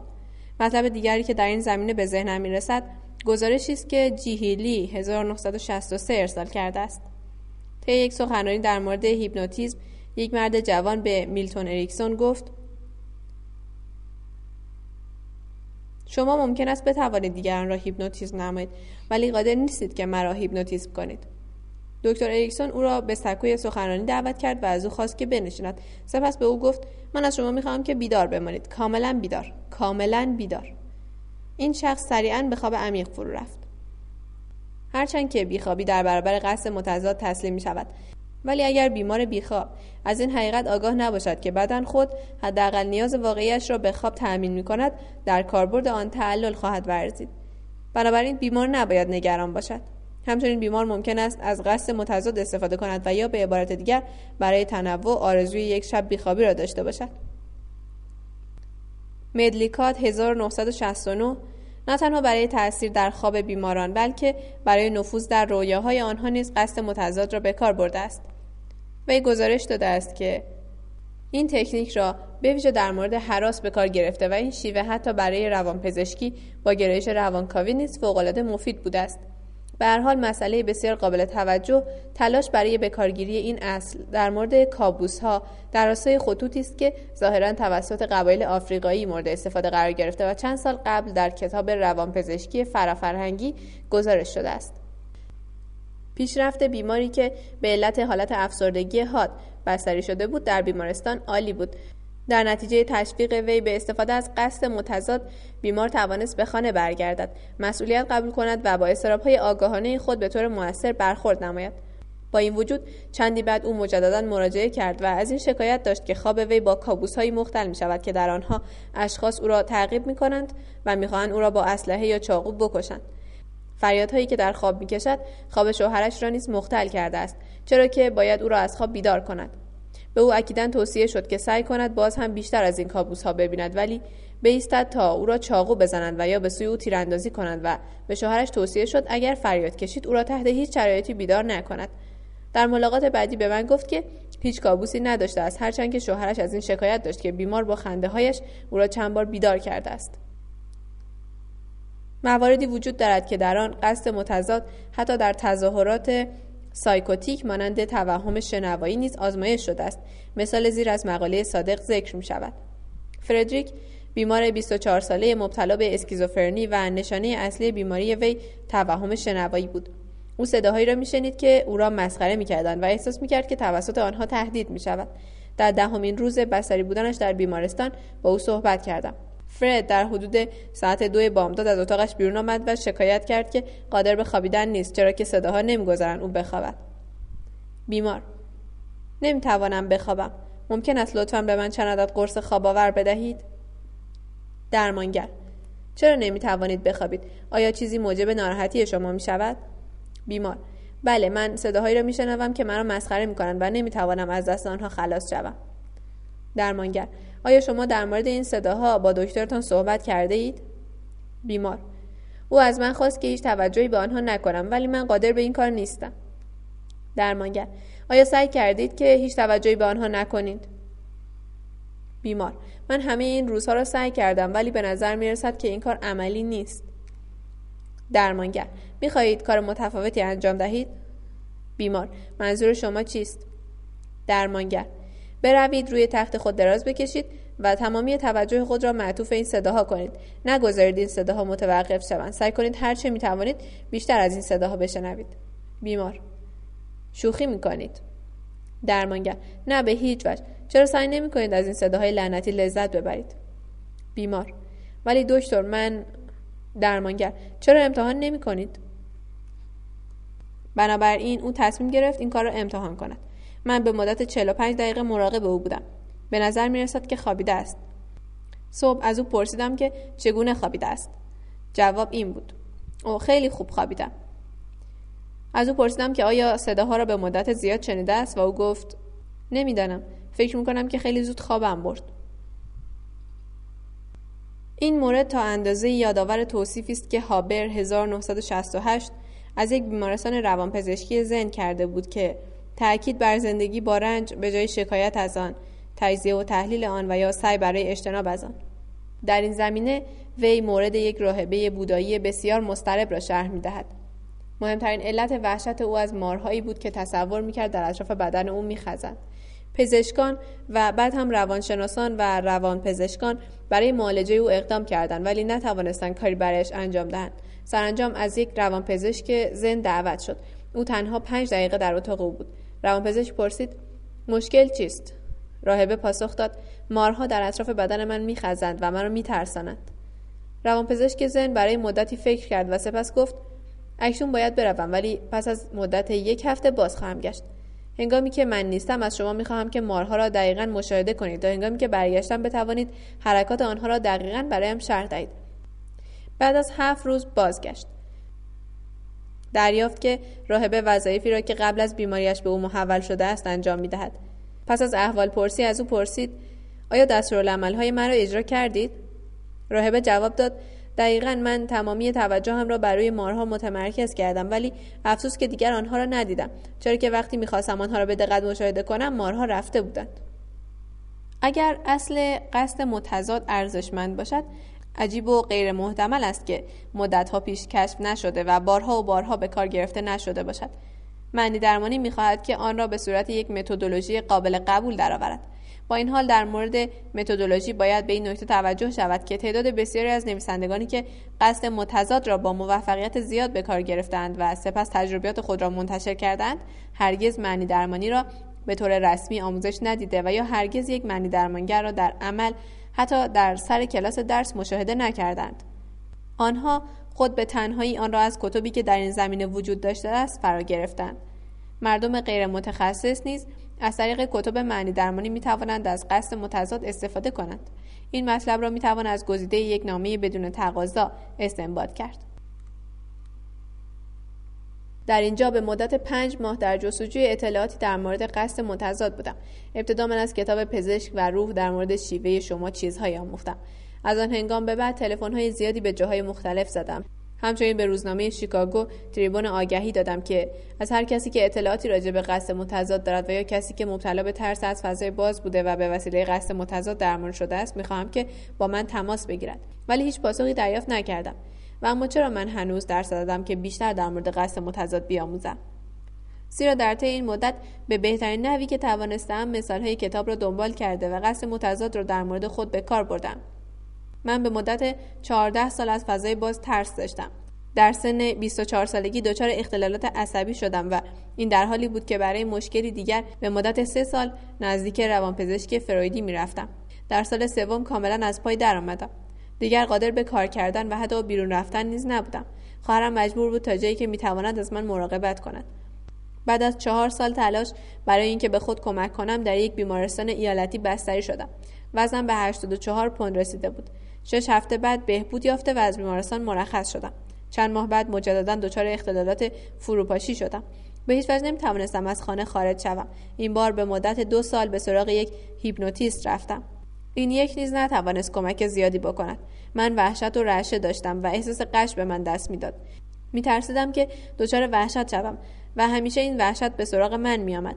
از فروشگاه های بزرگ شلوغی و مسافت و غیره میترسیدم. در واقع در عرض چهارده سال هیچ چیز تغییر نکرده بود. چند هفته قبل من احساس عصبی بودن و ترس کردم که در این هنگام شیوه شما به خاطرم آمد. با خود گفتم در خیابان به همه نشان خواهم داد که چقدر خوب می‌توانم وحشت کنم و بیفتم. به نظر می رسید که آرام شدم. به یک فروشگاه کوچک در نزدیکی خانه رفتم در حالی که داشتم پول اجناسی را که خریداری کرده بودم می پرداختم دوباره احساس عصبی بودن و دست پاچگی کردم. متوجه شدم که دستهایم عرق کرده است. نمی‌خواستم به بیرون فرار کنم. و درست هنگامی که حسابدار داشت کارش را تمام می کرد از قصد متضاد استفاده کردم و به خود گفتم من به این فرد نشان خواهم داد که من واقعا چقدر می توانم عرق کنم و او خیلی متعجب خواهد شد. بعد از خرید در راه برگشت به خانه متوجه شدم که دیگر عصبی نیستم و نمی ترسم. دو هفته قبل کارناوالی در نزدیکی ما به راه افتاد. من همیشه عصبی بودم و می ترسیدم این بار قبل از اینکه از خانه خارج شوم با خود اندیشیدم سعی خواهم کرد که وحشت کرده و قش کنم. برای اولین بار من درست به وسط کارناوال یعنی جایی که جمعیت حضور داشت رفتم.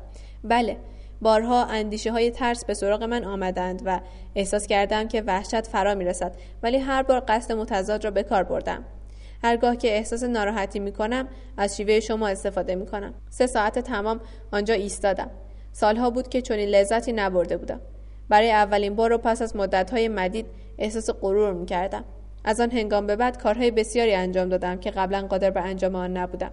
نه من معالجه نشدم و بسیاری از کارهای بزرگتر را که قادر به انجام آن نیستم نیز انجام ندادم. ولی می‌دانم که هنگامی که بیرون از خانه هستم چیز متفاوتی وجود ندارد. مواقعی وجود دارد که احساس می‌کنم هرگز بیمار نبودم. استفاده از قصد متضاد باعث می شود که احساس قدرت کنم. برای اولین بار احساس می کنم که حربه ای برای مبارزه با وحشت دارم. دیگر در مقابل این وحشت ها احساس بیاوری نمی کنم من شیوه های بسیاری را آزمودم. ولی حتی اگر این شیوه ها را در مورد کارهایی که مشکل ترین کارهایم نیستند به کار برم هیچ یک مانند شیوه شما و به این سرعت احساس آرامش را به من باز نمیگرداند. من به شیوه شما معتقدم چرا که من خود آن را تنها با خواندن یک کتاب آزمودم. ارادتمند شما. من همچنین قصد متضاد را در شبهایی که بیخوابی به سرم می‌زند به کار می‌برم و با این کار سریعا به خواب می‌روم. چند تن از دوستانم نیز به طور موفقیت آمیزی قصد متضاد را به کار بردند بیمار تجربه خود را نیز چنین گزارش داده است هنگامی که به بستر می‌رفتم خود را در موقعیت هایی می دیدم که موجب وحشتم می شد. می‌خواستم تمرین قصد متضاد را در خانه انجام دهم تا بتوانم آن را در خارج از خانه هم به راحتی به کار برم. خب در شب گذشته قبل از استفاده از قصد متضاد هنگامی که این تخیلات به ذهنم میآمد سعی می‌کردم خونسرد باشم و از اینکه خودم را در چنین موقعیت هایی می‌دیدم ناراحت می‌شدم. اکنون سعی می‌کنم تخیلاتم مرا به وحشت اندازد و بنابراین می‌توانم از قصد متضاد استفاده کنم. در این هنگام دیگر نمیترسم و وحشتی هم ندارم. حس می‌زنم دلیل این امر این است که می‌خواهم بترسم و نمی‌توانم. مثال دیگری از قصد متضاد که توسط خود شخص انجام شده مورد زیر است صبح روز پنجشنبه مضطرب از خواب بیدار شدم و با خود فکر کردم دیگر هرگز خوب نمی‌شوم چه باید بکنم هرچه روز بیشتر میگذشت من افسرده تر. احساس می کردم که اشکهایم سرازیر شدند. شدیدا احساس نومیدی می کردم. ناگهان به این فکر افتادم که در مورد این افسردگی قصد متضاد را آزمایش کنم. به خود گفتم ببینم چقدر می توانم افسرده باشم. با خود اندیشیدم من واقعا افسرده خواهم شد و شروع به گریستن خواهم کرد. در همه جا گریه خواهم کرد. در ذهنم تصور کردم که اشکهای درشت و زیادی بر گونه هایم سرازیر شده است و در ادامه تصور کردم آنقدر گریه کردم که خانه را آب فرا گرفته است از این اندیشه و تصور در ذهنم شروع به خندیدن کردم تصور کردم که خواهرم به خانه میآید و می‌گوید استر چه کار می‌کنی؟ مجبور بودی اینقدر گریه کنی که آبخانه را فرا گیرد؟ خب دکتر فرانکل با تصور تمامی این صحنه ها شروع به خندیدن کردم. آنقدر خندیدم که از خندیدن زیاد ترسیدم. سپس به خودم گفتم الان اینقدر زیاد و بلند خواهم خندید که همه همسایه ها بیرون بریزن تا ببینن چه کسی است که اینقدر میخندد. به نظرم این کار باعث شد که صدایم را مقداری پایین بیاورم این اتفاق در صبح پنجشنبه روی داد و امروز شنبه است و حالت افسردگی من از بین رفته است. فکر می‌کنم که استفاده از قصد متضاد در آن روز مانند نگاه کردن در آینه هنگام گریه کردن بود. این کار به دلایلی موجب می شود که گریه کردن متوقف شود. من نمی توانم هنگامی که در آینه نگاه می کنم گریه کنم. من این نامه را به خاطر کمک گرفتن ننوشتم زیرا من به خود کمک کردم. اینکه مردم می توانند خود از قصد متضاد استفاده کنند و به این ترتیب به خود کمک کنند تنها در این صورت قابل درک است که این تکنیک به عنوان به کار انداختن و به حرکت درآوردن مکانیسم مقابله ای تلقی شود که در درون هر انسانی وجود دارد. به همین دلیل است که قصد متضاد غالبا بدون اینکه شخص بداند به کار برده می شود راون الفکاف چنین گزارش می دهد. من منتظر خدمت در ارتش بودم. برای من مبارزه برای دفاع از کشورم معنی داشت. بنابراین تصمیم گرفتم به بهترین نحوی که می‌توانم خدمت کنم. داوطلب خدمت در گروه های بالا یعنی گروه های چتربازی شدم. من در موقعیت های قرار می گرفتم که جانم در معرض خطر بود. موقعیت های همچون پریدن از هواپیما برای اولین بار. من ترس را تجربه می کردم و عملا می لرزیدم و سعی داشتم که این لرزیدن را پنهان کنم. و همین امر موجب می شد که بیشتر و شدیدتر بلرزم. سپس تصمیم گرفتم که ترسم را نشان دهم و تا آنجا که می‌توانم بلرزم. بعد از مدتی لرزیدن متوقف شد. من به طور غیر ارادی از قصد متضاد استفاده کردم و جالب این است که این مسئله کارگر افتاد. در یک مورد متفاوت اصل قصد متضاد نه به طور آگاهانه بلکه برخلاف اراده شخص به کار برده شده است. این داستان مربوط به یکی از مراجعین اوریل مشالم است. او یکی از دانشجویانم در دانشگاه هاروارد بود که گزارش زیرا ارسال داشته است. بیمار به خدمت در ارتش استرالیا فراخوانده شد و مطمئن بود که به خاطر لکنت زبان از خدمت معاف خواهد شد. داستان را کوتاه کنید. او سه بار سعی کرد که مشکل خود را در صحبت کردن به دکتر نشان دهد ولی نتوانست. جالب این است که او به خاطر فشار خون بالا معاف شد. احتمالا ارتش استرالیا تاکنون باور نکرده است که او دچار لکنت زبان بوده است. گروه ها هم درست همانند افراد می توانند به طور غیرعمد از قصد متضاد استفاده کنند. نه تنها روانپزشکی زن بلکه همان گونه که آکس 1968 خاطر نشان ساخته است به نظر می رسد دیگر اشکال روانپزشکی قومی نیز اصولی را که بعدها معنی درمانی به آن شکل داد به طور سیستماتیک به کار برده است. بنابراین اصولی که برای درمان به کار می رود معنی درمانی است و شمان روانپزشک توده های مکزیکی آمریکایی یک معنی درمانگر است. والاس و واگلسون این حقیقت را خاطر نشان کردند که سیستم های روانپزشکی قومی اغلب از اصول رواندرمانی استفاده می کنند که تنها در این اواخر توسط سیستم های روانپزشکی غربی شناخته شده است. معلوم می شود که معنی درمانی رابطه بین این دو است. آکس 1969 ادعاهای مشابهی در رابطه با یک شیوه دیگر شرقی یعنی رواندرمانی موریتا ارائه شده است. همان گونه که توسط یاماموتو 1968 و نونان 1969 مشاهده شده است شیوه درمانی موریتا تشابهات قابل توجهی با قصد متضاد فرانکل دارد و طبق نظرات رینولدز 1976 این دو شیوه تاکتیک های درمانی کاملا مشابهی را به کار می‌گیرند که هر یک مستقلا آن را با هزاران مایل فاصله از یکدیگر کشف کردند. ولی همان گونه که نونان 1969 اظهار می دارد در حالی که شیوه درمانی موریتا نظرات دنیای شرق را منعکس می کند نظرات غرب در معنی درمانی قرار می گیرد رینولدز نتیجه گیری می کند فرانکل فرهنگی را ارائه می دهد که در آن فردگرایی در سطح بسیار عالی قرار دارد و منطقگرایی نیازمند کشف اهداف شخصی است. در حالی که موریتا فرهنگی را با گرایش گروهی ارائه می دهد که در آن سنت اهدافی تعیین شده را فراهم می کند بنابراین معنی درمانی از همان ابتدا هرچند نه به طور سیستماتیک توسط مردم پیش بینی شده است. به همین ترتیب معنی درمانی بیشتر مطالبی را که کم و پیش به طور منظم توسط رفتار درمانگرها مجددا کشف شده است پیش بینی کرده است. به طور خلاصه در گذشته پیش بینی شده و خود آینده را پیش بینی کرده و در دهه گذشته خود را به معنی درمانی رسانده است. استیزور 1969 به عنوان مثال بر طبق معنی درمانی ترس از ترس از درک بیمار از اثرات بالقوه ترسش ناشی می شود. فرانکل 1953 آزمایشی که توسط والینز و ری به نقل از مارکس 1969 انجام شده است این نظریه معنی درمانی را تایید می کند. برای دانش آموزانی با حراس از مار در حالی که اصلاحات های از مار را نگاه می‌کردند صدای دروغین قلبشان به صورت بازخوردی فیدبک پخش شد بدین ترتیب آنها را متقاعد کردند که هنگام دیدن مارها ضربان قلبشان تغییر نمی کند. به کارگیری این شیوه باعث شد که دوری جستن از مارها تا حد قابل توجهی کاهش یابد. معنی درمانی همچنین میآموزد که ترس از ترس فرار از ترس را ترغیب می کند و حراس در واقع هنگامی شروع می شود که این الگوی بیماریزای اجتناب بنیان گذاشته می شود. سپس قصد متضاد با برگرداندن کامل قصد بیمار برای فرار از ترسش چون اجتنابی را برطرف می کند. فرانکل 1953 این مسئله کاملا با یافته های مارکس 1970 مطابقت دارد که تنها هنگامی که بیمار مجددا با موقعیت حراس روبرو شود می‌تواند بر حراس خود غلبه کند.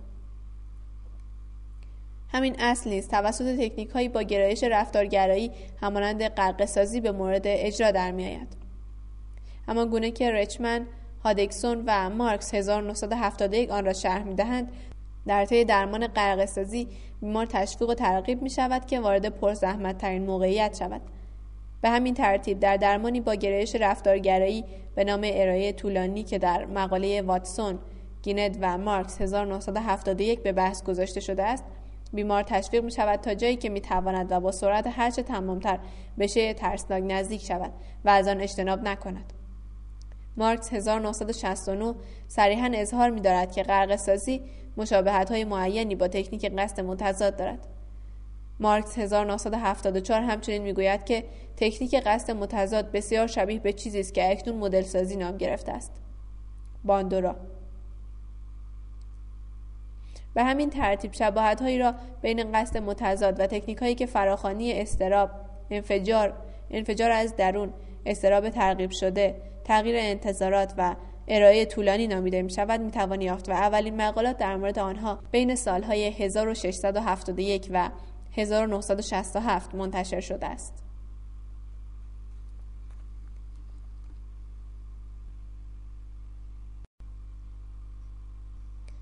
صفحات 157 تا 166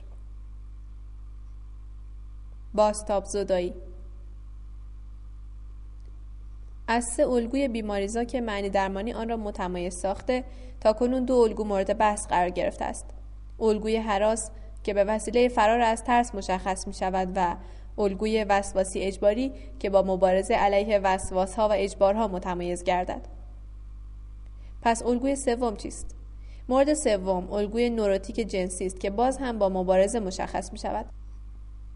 با این حال در اینجا بیمار علیه چیزی مبارزه نمی کند بلکه مبارزه او برای لذت جنسی است ولی از آموخته های معنی درمانی است که هرچه شخص لذت را بیشتر هدف قرار دهد آن را بیشتر از دست می دهد. هرگاه توانایی و اوج لذت جنسی هدف اراده واقع شود مورد توجه نیز قرار می گیرد. فرانکل 1952 قصد مفرد و باستاب مفرد اصطلاحاتی است که ما در معنی درمانی استفاده می کنیم. فرانکل 1962 این دو پدیده تا آنجا که یکدیگر را تقویت می کنند یک مکانیسم بازخورد به وجود می آید. به منظور حفظ توانایی و اوج لذت جنسی بیمار به خود عمل و تجربه خود توجه می کند. به همین میزان به هم بستر و هر آنچه که او به عنوان محرک ارائه می دهد و ممکن است بیمار را به لحاظ جنسی تحریک کند بی توجه می شود در نتیجه توانایی و اوج لذت جنسی از بین می رود این به نوبه خود موجب زیاد شدن قصد مفرت بیمار می شود و حلقه شیطانی را تکمیل می نماید. اگر قرار است که این حلقه شکسته شود باید نیروهای گریز از مرکز وارد صحنه شوند. به جای کوشش کردن برای به دست آوردن توانایی و اوج لذت جنسی بیمار باید خودش باشد و خودش را رها کند. به جای نگاه کردن به خود و نظاره کردن بر خود باید خود را فراموش کند. برای اجرای این فرایند و به عبارت دیگر برای خونسا کردن باستاب مفرد در بیمار تکنیک دیگر معنی درمانی یعنی باستاب زدایی توسعه یافته است. فرانکل 1955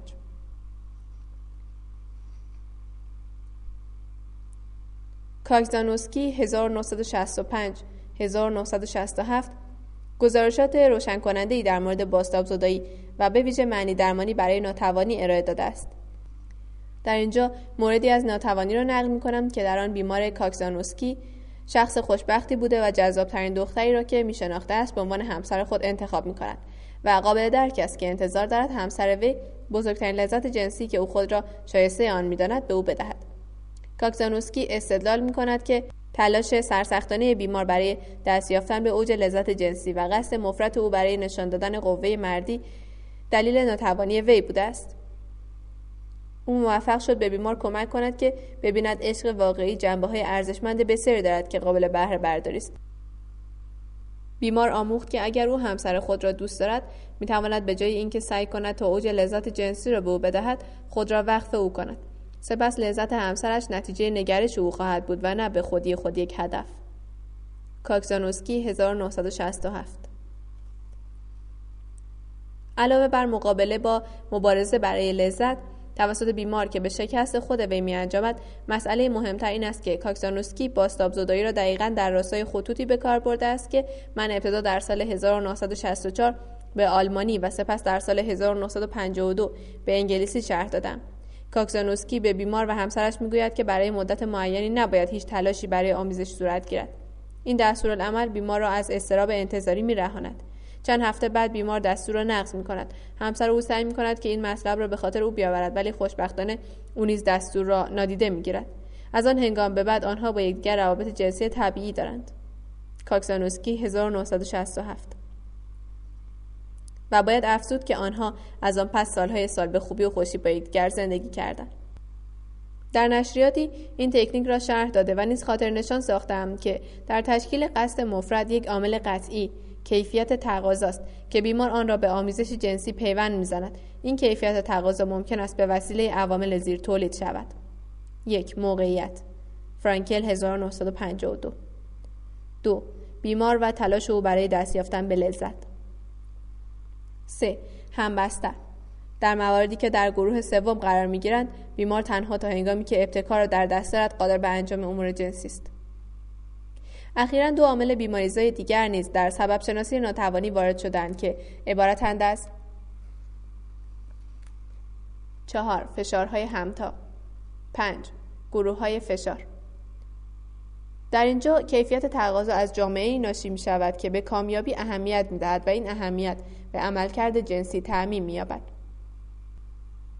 گینزبرگ فورش و شاپیرو 1972 به آزادی جنسی رو به تزاید زنان و نتایج آنکه این زن آزاد جدید عمل جنسی را تقاضا می کند اشاره کردند. به همین ترتیب استوارت 1972 در گزارشی در مورد ناتوانی در آکسفورد که در مجله پزشکی پالس منتشر شده است می‌گوید زنان به دنبال درخواست حقوق جنسی هستند و همان گونه که گینزبرگ فرش و شاپی رو نتیجه می‌گیرند. جای تعجبی ندارد که مردان جوان بیشتر از ناتوانی شکایت دارند. این مشاهدات که با مشاهدات بسیار دیگری در سایر قاره ها کاملا مطابقت دارد به نظر می رسد که به مقیاس وسیعی فرضیه معنی درمانی را در مورد سبب شناسی ناتوانی تایید می کند. در مورد فشارهای گروهی کافی است که صور قبیهه و آموزش مسائل جنسی را در نظر بگیریم که اکنون هر دو به صورت صنایعی بزرگ درآمدند. ترغیب کنندگان مخفی و همچنین رسانه های گروهی در اختیار آنهاست و به انتظارات و تقاضای جنسی دامن می‌زنند. برای روشن شدن شیوه معنی درمانی در مقابل نوروز جنسی ابتدا از نخستین نشریه انگلیسی مطلبی را نقل می کنم. برای برطرف کردن تقاضا که از جانب همبستر در بیمار ایجاد شده بود شیوه زیر به کار گرفته شد به بیمار توصیه کردیم که به همبستر خود اطلاع دهد که با دکتری در مورد مشکل خود مشورت کرده و دکتر گفته است که مورد او زیاد جدی نیست و پیشاگهی آن مطلوب است. با این وجود مهمترین مسئله این بود که او به همبستر خود بگوید که دکتر آمیزش جنسی را مطلقا ممنوع کرده است. همبستر وی دیگر انتظار هیچ گونه فعالیت جنسی را ندارد و بیمار رهایی یافته است. در تعدادی از تقاضاهای همبسترش او ممکن است بتواند مسائل جنسی خود را بروز دهد و این بار این احساس که چیزی از او خواسته می شود و یا انتظار می رود این گونه مسائل را مختل و متوقف نخواهد کرد. در حقیقت اغلب همبستر او نه تنها هنگامی که توانایی مرد ظاهر می شود متعجب می شود بلکه او تا بدانجا پیش می رود که به خاطر دستورات دکتر آن را رد می کند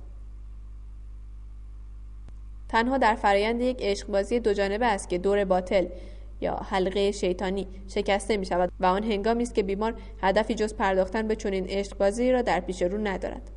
فرانکل 1952 همان گونه که ساهاکین اظهار داشته تکنیک مذکور که من آن را اولین بار در سال 1964 به آلمانی منتشر ساختم مشابه تکنیکی است که در سال 1970 ماسترز و جانسون در تحقیقاتشان در مورد نارسایی جنسی انسان به کار گرفتند. با توجه به اهمیتی که معنی درمانی برای استراب انتظاری و باساب مفرد به عنوان عوامل بیماریزا در سبب شناسی نوروز جنسی قائل است ممکن است این ادعای ماسترز و جانسون 1976 مورد تایید قرار گیرد که نه ترس از اعمال جنسی و نه نقش ناظر که رابطه تنگاتنگ به آن دارد هیچ یک به عنوان بازدارنده اصلی و موثر در اعمال جنسی شناخته نشده است. گزارش زیر که آن را مدیون لیزون جیم هورن دانشجوی سابقم در دانشگاه بین المللی آمریکا هستم تکنیکی را که در سال 1946 منتشر کردم به خوبی روشن می نماید. یک زوج جوان با شکایت از ناسازگاری مراجعه کردند. زن غالبا به شوهرش می‌گفته است که او یک عاشق کثیف است و او قصد دارد برای ارزای خودش دست به کارهایی بزند. از آنها خواستم که یک هفته هر شب یک ساعت را لخ به یکدیگر در بستر بگذرانند به آنها گفتم که اشکالی ندارد که با یکدیگر عشق بازی بوسه و نوازش کنند ولی تحت هیچ شرایطی نباید با یکدیگر آمیزش کنند. هنگامی که هفته بعد مراجعه کردند گفتند که سعی کردند که عمل آمیزش را انجام ندهند ولی سه بار این کار را کردند. در حالی که خود را خشمگین نشان می‌دادم از آنها خواستم دستوراتم را در هفته بعد اجرا کنند. اواسط هفته به من تلفن کردند و گفتند که قادر به انجام آن دستورالعمل نبوده و چندین بار در روز آمیزش داشتند. آنها دیگر مراجعت نکردند. یک سال بعد مادر دختر را دیدم که او با تاکید گفت که این زوج دیگر دچار مشکل ناتوانی نشدند هنر ابتکار و بدیه گویی در معنی درمانی ناتوانی نقش قطعی بازی می کند. موردی را که در آن هم امکان و هم ضرورت ابتکار را می مدیون جوزف به فبری هستم. بعد از سخنرانی هم در مورد باستاب زدایی یکی از هزار سوال کرد که آیا می تواند آن را در مورد دوست خود به کار برد یا نه؟ او ابتدا در مقابل یک دختر که مدت کوتاهی با او رابطه داشته است و اکنون در مقابل سوزان خود را ناتوان یافته است. با استفاده از تکنیک فرانکل تصمیم گرفتیم که سوزان به دوستش بگوید که او توسط پزشکی تحت درمان با مقداری دارو قرار گرفته و همچنین به او توصیه شده است که به مدت یک ماه نباید آمیزش جنسی داشته باشد. به آنها اجازه داده شد که تماس بدنی داشته باشند و به جز آمیزش هر کاری را انجام دهند. هفته بعد سوزان گزارش داد که موثر واقع شده است. دوست او یک روانشناس بود که در درمان ناتوانی های جنسی شیوه ماسترز و جانسون را به کار برد و در چنین مواردی به بیمار خود توصیه هایی می‌کرد. چهار هفته بعد سوزان گزارش داد که این حالت دوباره به دوستش دست داده ولی سوزان با ابتکار خود آن را درمان کرده است. از آنجایی که سوزان دیگر نمی‌توانست داستان دستورات دکتر را دوباره تکرار کند به دوستش می‌گوید که او بسیار به ندرت به اوج لذت جنسی می‌رسد و از او می‌خواهد که آن شب آمیزش انجام ندهند بلکه او را در مشکل اوج لذت جنسی کمک کند.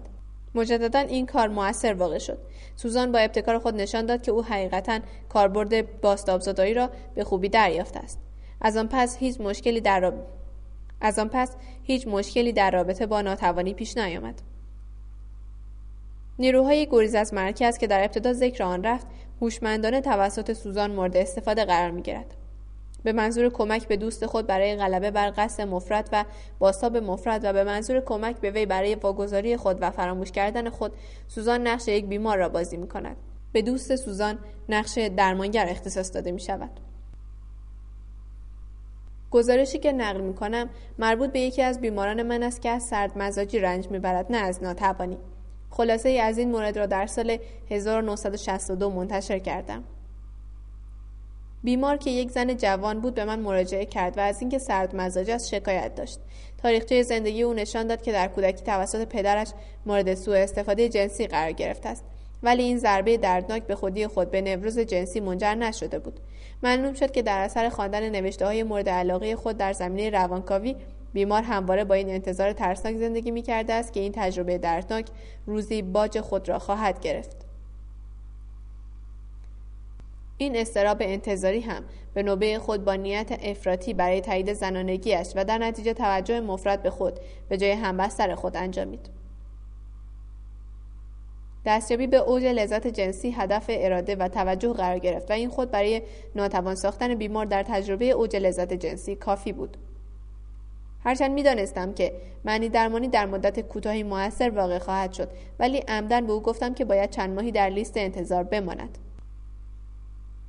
به هر صورت در حال حاضر او نباید نگران دست یافتن و یا نیافتن به اوج لذت جنسی باشد بلکه باید توجه خود را کاملا معطوف همبستر خود نماید و بهتر است بگویم هر کاری که می‌تواند بکند تا او در نظرش دوست داشتنی بیاید از او خواستم فقط به من قول بدهید که هیچ اهمیتی به اوج لذت جنسی نمی‌دهید چند ماه بعد که مراجعه کردید و من شروع به درمان شما کردم به طور کامل به این موضوع خواهیم پرداخت آنچه من انتظار داشتم بعد از چند روز اتفاق افتاد اگر نگویم چند شب او بازگشت و گفت که برای اولین بار به اوج لذت جنسی هیچ اهمیتی نداده است و در این حال برای اولین بار به اوج لذت جنسی رسیده است. دارل بارنت یک مورد مشابه را گزارش می دهد. زنی که از سرد مزاجی رنج می برد در حین آموزش به این مسئله توجه داشت که در بدن او چه میگذرد و سعی داشت که همه کار را بر حسب کتابچه راهنما انجام دهد. به او گفته شد که توجه خود را از خود به شوهرش معطوف کند. یک هفته بعد او به اوج لذت جنسی دست یافت.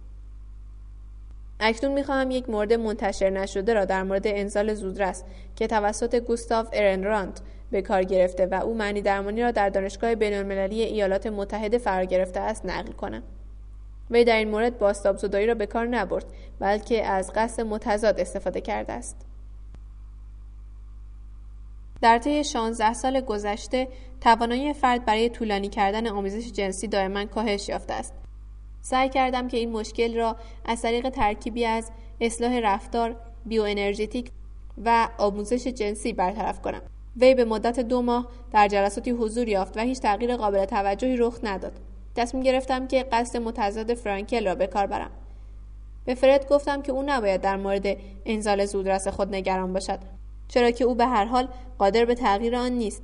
بنابراین او فقط باید تلاش کند که خود را ارضا کند. او باید مدت آمیزش را به یک دقیقه تقلیل دهد.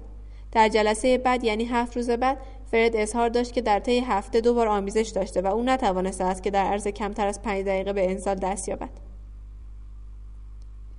به او گفتم که او باید زمان را کاهش دهد.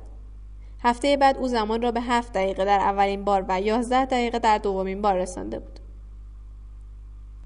دنیس اظهار داشته است که او نیز در هر بار ارضا شده است. از آن زمان به بعد آنها برای مراجعت ضرورتی احساس نکردند. کلود فاریس مشاوری در کالیفرنیا است که یک بار نوع دیگری از عصبیت جنسی را درمان کرده و مانند گوستاو ارنراند از قصد متضاد استفاده کرده است. خانم و آقای یه به توصیه پزشک متخصص زنان خانم یه به من مراجعه کردند. خانم یه در حین آموزش جنسی احساس درد می‌کرد. خانم و آقای یه سه سال پیش ازدواج کرده و خاطر نشان کردند که از ابتدای ازدواج این مشکل را داشتند. خانم یه در یک صومعه کاتولیک توسط خواهران بزرگ شده که در آنجا مسائل جنسی موضوعی حرام به شمار می‌رفت سپس من به او دستوراتی را مطابق با قصد متضاد دادم. به او دستور داده شد که سعی نکند منطقه تناسلی خود را شل کند بلکه تا جایی که ممکن است آن را سفت و منقبض نماید و سعی کند که دخول برای شوهرش غیر ممکن باشد. و به شوهرش گفته شد تا آنجا که می‌تواند سعی کند عمل دخول را انجام دهد. آنها بعد از یک هفته بازگشتند و گزارش دادند که آنها دستورالعملها را دنبال کردند و برای اولین بار از آمیزش بدون درد لذت بردند. در سه جلسه هفتگی دیگر هیچ نشانه ای حاکی از بازگشت بیماری دیده نشد. تجربیات من ثابت کرده که قصد متضاد در بسیاری از موارد موثر است و گاهی اوقات تقریبا مشکل را حل می کند. آنچه را که من در ابتکار فاریس برای مقابله با این مورد بیش از همه قابل توجه می دانم ایده ایجاد آرامش از طریق قصد متضاد است. آنچه در این زمینه به ذهن میآید آزمایشی است که توسط دویدل نوریس یک محقق کالیفرنیایی انجام گرفته است در این آزمایش موضوع مورد تحقیق یعنی استیوس به طور فعال سعی می‌کرد که آرامش داشته باشد. الکترومیوگرافومتری که من در تحقیقاتم استفاده می کردم میزان بسیار بالایی را نشان می‌داد. 50 میکروآمپر. تا اینکه به او گفتم که او احتمالا هرگز قادر نخواهد بود که آرامش را یاد بگیرد و او باید به این حقیقت تن در دهد که همیشه عصبی باشد. چند دقیقه بعد استیوس اظهار داشت او لعنتی تسلیم شدم. در این هنگام دستگاه فورا یک درجه پایین را نشان داد. ده میکروآمپر. که چنان سریع بود که من فکر کردم ارتباط در دستگاه قطع شده است. در جلسات بعدی استیوس موفق بود چرا که او سعی نمی‌کرد آرامش داشته باشد. ادیت ویسکوپف جلسون مورد مشابهی را گزارش داده است. اخیرا در انجام تعمق برتر تی ام آموزش می دیدم ولی پس از چند هفته آن را واگذار کردم چرا که احساس می کنم به خودی خود تعمق می کنم ولی هنگامی که رسما شروع به تعمق می کنم در واقع عمل تعمق را متوقف می سازم.